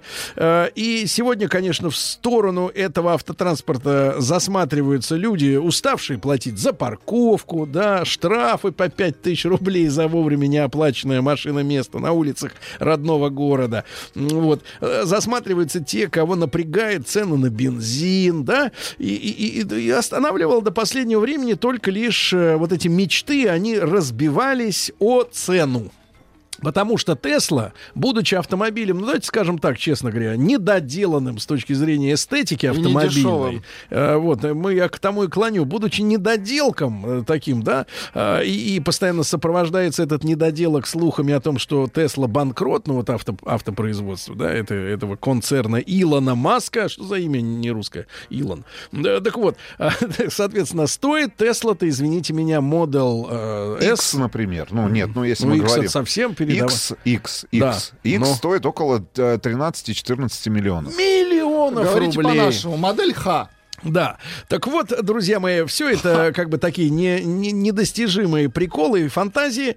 Э, И, и удар по э, вот этому засилью американского электротранспорта, он э, нанесен э, в прошлом году э, и компанией Audi, когда вышел e-tron. И в этом году должны начаться продажи. Ну и, соответственно, но я не знаком с ценовой политикой на эту тему. Jaguar э, Ай- Land Rover это iPace. iPace. И Ну, цена в- известна. Цена известна в э, версии, 6200. ну, вес, весь версии First Edition, которая была доступна на старте а, продаж, автомобиль стоил порядка там 7,5-8 миллионов, если Ну, мне не но изменяет если память. конфигуратор а если, если 6,2 возьмете, да, в районе 6 миллионов рублей. Ну и уповаем, конечно, на Volkswagen Group, потому что обещают, обещают, обещают. Тот Гольф, же э, Гольф. гольф по цене, наверное, заряженного Тигуана. Электро, да? А теперь, ребят, вся правда об эксплуатации этих автомобилей в наших реальных условиях, потому что я был в таких радужных иллюзиях о том, что да, вот я возьму этот прекрасный электроавтомобиль с сумасшедшим, я говорю об iPace, да и вообще это касается всех электромобилей, но в отличие от Теслы, например, iPace очень хорошо сбалансирован. Это прекрасный крутящий момент, который при этом не сопровождается прово- провокационной гашеткой, да, тебя эта машина не заставляет ездить, как будто ты на Феррари, хотя она может так гонять, да, с таким же ускорением, потому что все бензиновые моторы, даже суперчарджды, заряженные, они изменили лег- лег- легко-легко похлюпывают, э, так сказать, губками э, вдаль удаляющемуся электромобилю, потому что это, конечно, э, революция, да, на, э, так сказать, на рынке ускорений возможных. И, конечно, я был доволен прекрасным акустическим комфортом этого автомобиля и, и тем, что батарея, которая находится под днищем, условно говоря, э, обеспечивает замечательный центр тяжести, да, и устойчивость на дороге, ощущение от такого серьезного автомобиля. Э, вот. И самое главное, что у того же iPace, э, с моей точки зрения, поскольку им занималась, я так понимаю, новая команда, которая хотела э, сделать действительно новый автомобиль, а не следовать четко в канонах вот э, э, команды всей э, Jaguar Land, э, Range Rover, да, Land Rover, они э, решили, отчасти решили проблему э, грязных боковых стекол и зеркал. Что интересно, левое зеркало э, практически не пачкается в наших э, осенне-зимних грязевых э, штормах, да. Ну и, наконец, революционная для Ягуара и Land Rover э, технология, ну не революционная, но в смысле позволяющая экономить э, жидкость омывателя, потому что самое такая проблемное место у Range Rover это когда ты э, пытаешься ми- ми- ми- мимишечно нажать э, гашетку омывателя, а тебе выливается Ведро. литр сразу. Ну, давай, иди снова Очень покупай жижу, очень неэкономно. А здесь вот современная передовая технология, да, подача воды непосредственно в щетки. В щетки и все, все гуманно, да. Новые люди пришли э, работать, они сделали очень хороший автомобиль. Я надеялся, у меня были такие иллюзии, потому что мы же электромобили эксплуатировали, ну, кто-то их зарядил, дали нам покататься и увезли куда-то. Мы этим сами зарядкой не занимались, да. И у меня были иллюзии. Я говорю, думаю, приеду домой, э, вот, вставлю в розеточку, как в чайник, значит, э, шнур. Как белый человек. Да, и утром проснусь, э, сяду, а там мне 100% батарея, Сергей Валерьевич, поехали. И я, значит, соответственно, да. еду, да. Вот. А оказалось-то шиш. Потому что, вот давайте я вам познакомлю просто коротко с цифрами, которые нужны. Значит, примерно 25 киловатт-час расходует этот автомобиль на 100 километров пути. Ну, от 25 Примерно. До 30. Соответственно, чтобы зарядить эту батарею на максималке, а там 470, ну, то есть надо где-то 115, где-то, ну, примерно 115 киловатт, да? Нет, ну сама емкость батареи 90 киловатт. Ну, Ну, то есть вот вот для, 90, того, да. для того, чтобы вам полностью зарядить эту батарею... Но при этом расход 25. Да, а вам не- обещает 470. Да, но... То есть не стыковка, ну, но ничего. Нет, ну тут мы же говорим про наши российские Да, да. реалии, Ну, не потому важно. что у вас была возможность эксплуатировать в городе, у меня на трассе, ну то есть средний расход... Как в э, городе? Средний, Я- я ездил на средний- трассе. Средний пробег по, на трассе составляет порядка там 270 Расход. километров. Ну, разные режимы, Две- разное да, разные режимы. потребление. 200, Это ребят, усредненное. 270-300 километров. Ну, Это неважно. тот максимум, который сегодня обеспечивает батарея Да. емкостью 90 киловатт. Я, соответственно, захотел на ночь поставить, значит, я вставил розетку, понял, что, э, э, значит, за, зарядке батареи очень мешает, например, бытовые удлинители, потому что они жрут мощности. Ну, и, естественно, конечно, э, значит, трансформатор не понимает, что это такое, значит, и надо напрямую соединяться, то есть поближе подвигаться к розетке, включаться. Я подхожу к бортовому компьютеру, когда, наконец, воткнул, у меня оставалось около 150. Я, правда, хотел это все выкатать, чтобы накататься. И, Ага. И с слава нуля богу, сразу. этого не сделал. Вот, я подхожу к компьютеру, а он мне показывает, со 150 зарядить полностью, Сергей Валерьевич, 36 часов. Я смотрю, Но так, это с использованием, Обычная соответственно, розетка. обычно, обычной розетка. розетки. Обычная розетка 2,2 в- киловатта, значит, расходует при обычном режиме. Соответственно, если у вас в ноль, то порядка 50 часов, чтобы зарядить полностью машину, да? Дальше. А, Я поинтересовался, есть трансформаторы, которые фирменные, то есть Jaguar Land Rover продают эти значит, блоки, которые можно подключить э, к совместно, своей сети. я так понимаю, совместно Да. с компанией Schneider. Значит, если у вас двухфазная электроэнергия, вы, соответственно, можете 7 киловатт подавать, не 2,2, а 7, и тогда у вас машина, я так понимаю, часов за 12, наверное, где-то за- зарядится полностью. А, Но 7 киловатт, я напомню, вот для домохозяйств Московской области лимит 15, то есть половину всего того электричества, которое вы можете потратить э, на свой дом, ну, садоводство там или какие-то ИЖС, э, вот, ну, в садоводстве, наверное, еще меньше, а вы будете тратить не на дом, а вот на машину. И, наконец, если вы, у вас три фазы, тогда вы имеете право разогнать этот блок до 21 киловатта, но этой мощности у вас нет, потому что у вас всего 15. Вам дают 15, а эта штука может 21. Если 21, то тогда машина будет заряжаться часа 4. Наверное, часа 4. Это все нормально. Но Ну и есть быстрая зарядка, которую обеспечивают, я так понимаю, зарядные станции. На в Мос- заправках, На в заправках числе. в Москве. Там 50 киловатт, соответственно, а, на, Ну, часа ну, два. на ну, часа два, да, ну, там то есть час вы, 50. е- дорогая, я поехал на заправку, меня не будет Два с половиной часа. Ну, Туда-сюда. Но да. ты От понимаешь, масс. тут же речь о том, что а, вообще, в принципе, я так понимаю, что с появлением большого количества этих зарядных станций должна измениться, ну, глобально а, культура культура пользования Но, электрически- Иван, электрическим сейчас, транспортом. И очень важно, что я хочу сказать, ребята. И э, самое главное, что э, наши загородные сети, они э, изношены.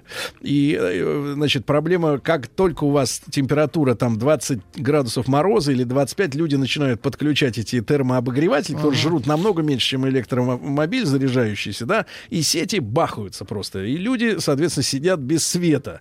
И без революции, фактически, да, по передаче мощности э, в областных, так сказать, сетях, да, э, говорить о сколько-нибудь массовом нашествии электромобилей, конечно, пока что язык не поворачивается. Вот об этом я хотел сказать. Если мы это все модернизируем, если мы примем решение, что эти автомобили нам очень нужны, тогда да. А пока что, извините меня, дора- дорогая экзотика, ребята.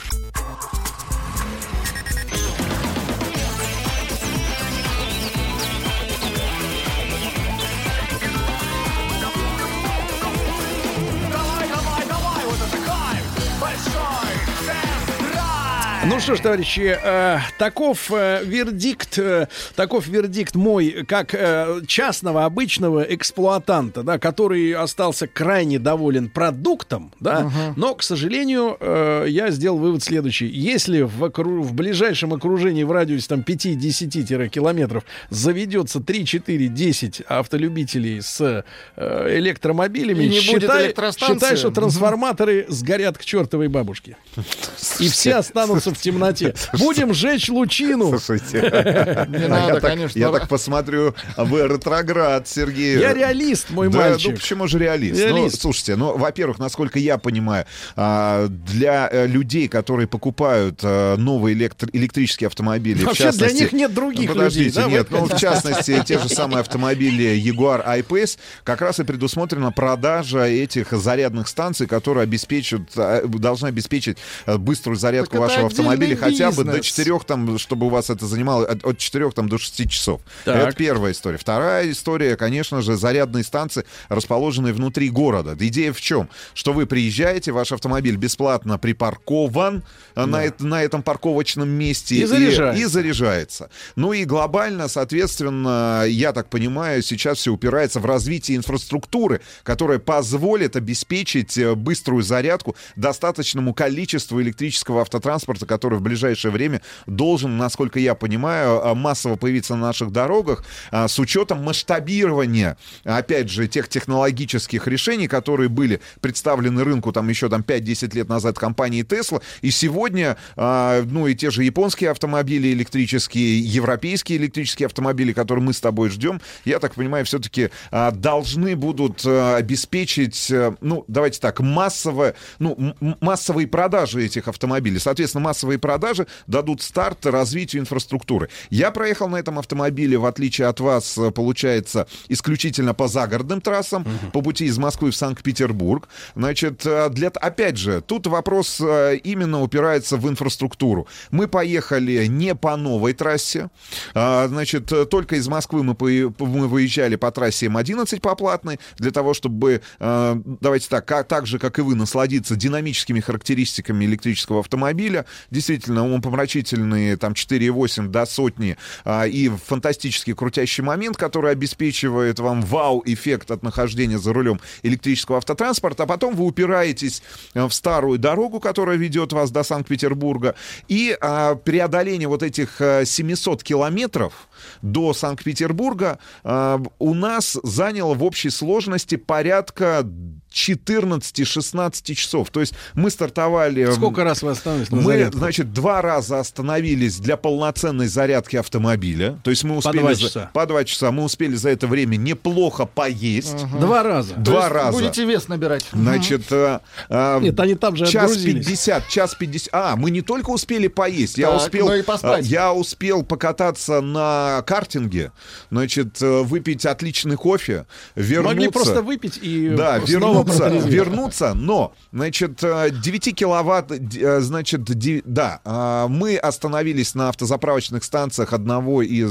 э, Желтых брендов. Да, одного из британских брендов, где были обеспечены, где были введены в строй как раз вот эти зарядные станции, обеспечивающие быстрый заряд нашего автомобиля. Действительно, около двух часов, а, 90 киловатт, 9, какая? 9 рублей. Вот если мы заряжаем... киловатт? На днем, на трассе... За киловатт? Да, 9 рублей. Ну, Значит, весь заряд сколько стоит? весь- вся, 810 батарея, рублей. вся батарея 810 рублей. Средний расход, Недешево. соответственно, 300 километров, ну, 270-300. За ну, 900 рублей. за 900 рублей. Порядка 3 рублей за километр. Если мы говорим о зарядке по дневному тарифу на станции, которые обеспечивают быструю зарядку вашей батареи. А, и один раз мы уже заряжались э, где-то в 100, там, 120 километрах э, от э, Санкт-Петербурга. Так. А, От о- трактора. около, около, о- около, около часа. Так. Для того, чтобы обеспечить вот это последнее плечо, преодоление вот этого последнего отрезка на, на, на нашем пути. Ну и в общей, ну и вот в, в общей сложности мы потратили на зарядку нашего автомобиля 5 часов. То есть 700 километров. Из 16. Из 16. Ну, понятное дело, режим скоростной, который э, э, вас будет ограничивать, комфортно, который вас будет ограничивать на самом деле на старой трассе.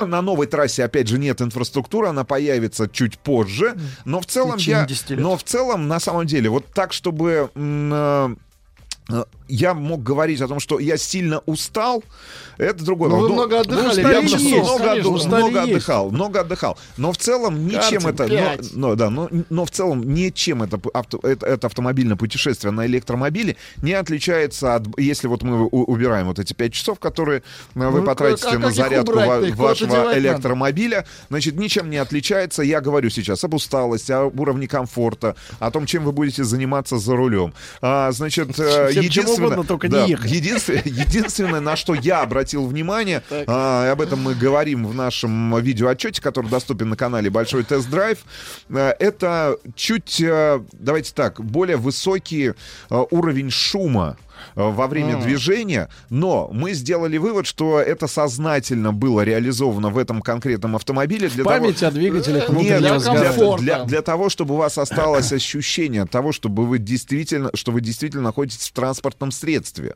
То есть это Что вы- искусственный шум. Это, А не в лифте. Абсолютно То точно, колонок, потому что что идет? независимо от скоростного режима, вот уровень, уровень шума был одинаковым. Вне зависимости надо от, от покрытия, от покрытия, от ур- Мы пробовали, кстати говоря, отключать, например, эм, дисплеи, а, переводить автомобиль в режим супер, Суперэкономичный. суперэкономии. Все это добавляло порядка 5-6 километров по запасу хода. Но и понятное дело, что в точку, где нам необходимо было зарядиться, мы приезжали, ну, знаете, на тоненько. На- Это, это прям, ну, запас хода На оставался последнем. там 25, там 30 километров, где-то 40 километров. Ну, в общем, все дело в инфраструктуре, которой пока, к сожалению, к большому нет в нашей стране. Но вы-то верите? В, Верю, в- конечно, Нет, нет, в абсо- что эта машина а, перестанет быть тем же, что, чем сейчас является, например, яхта. Точно. Или точно, дом на колесах. Абсолютно точно. В ближайшей перспективе, в ближайшие, наверное, два года, два-три года, Два-три года. года, да, мы увидим огромное количество года. электрических автомобилей на улицах наших, да, наших городов. А, Ваша фамилия не Глоба, да, насколько я Нет, понимаю? Я нет, сверился с Сережа. документами, а другая фамилия. Кстати, Нет, прикольно бы слушалось Рустам Глоба. Еще больше подкастов на радиомаяк.ру.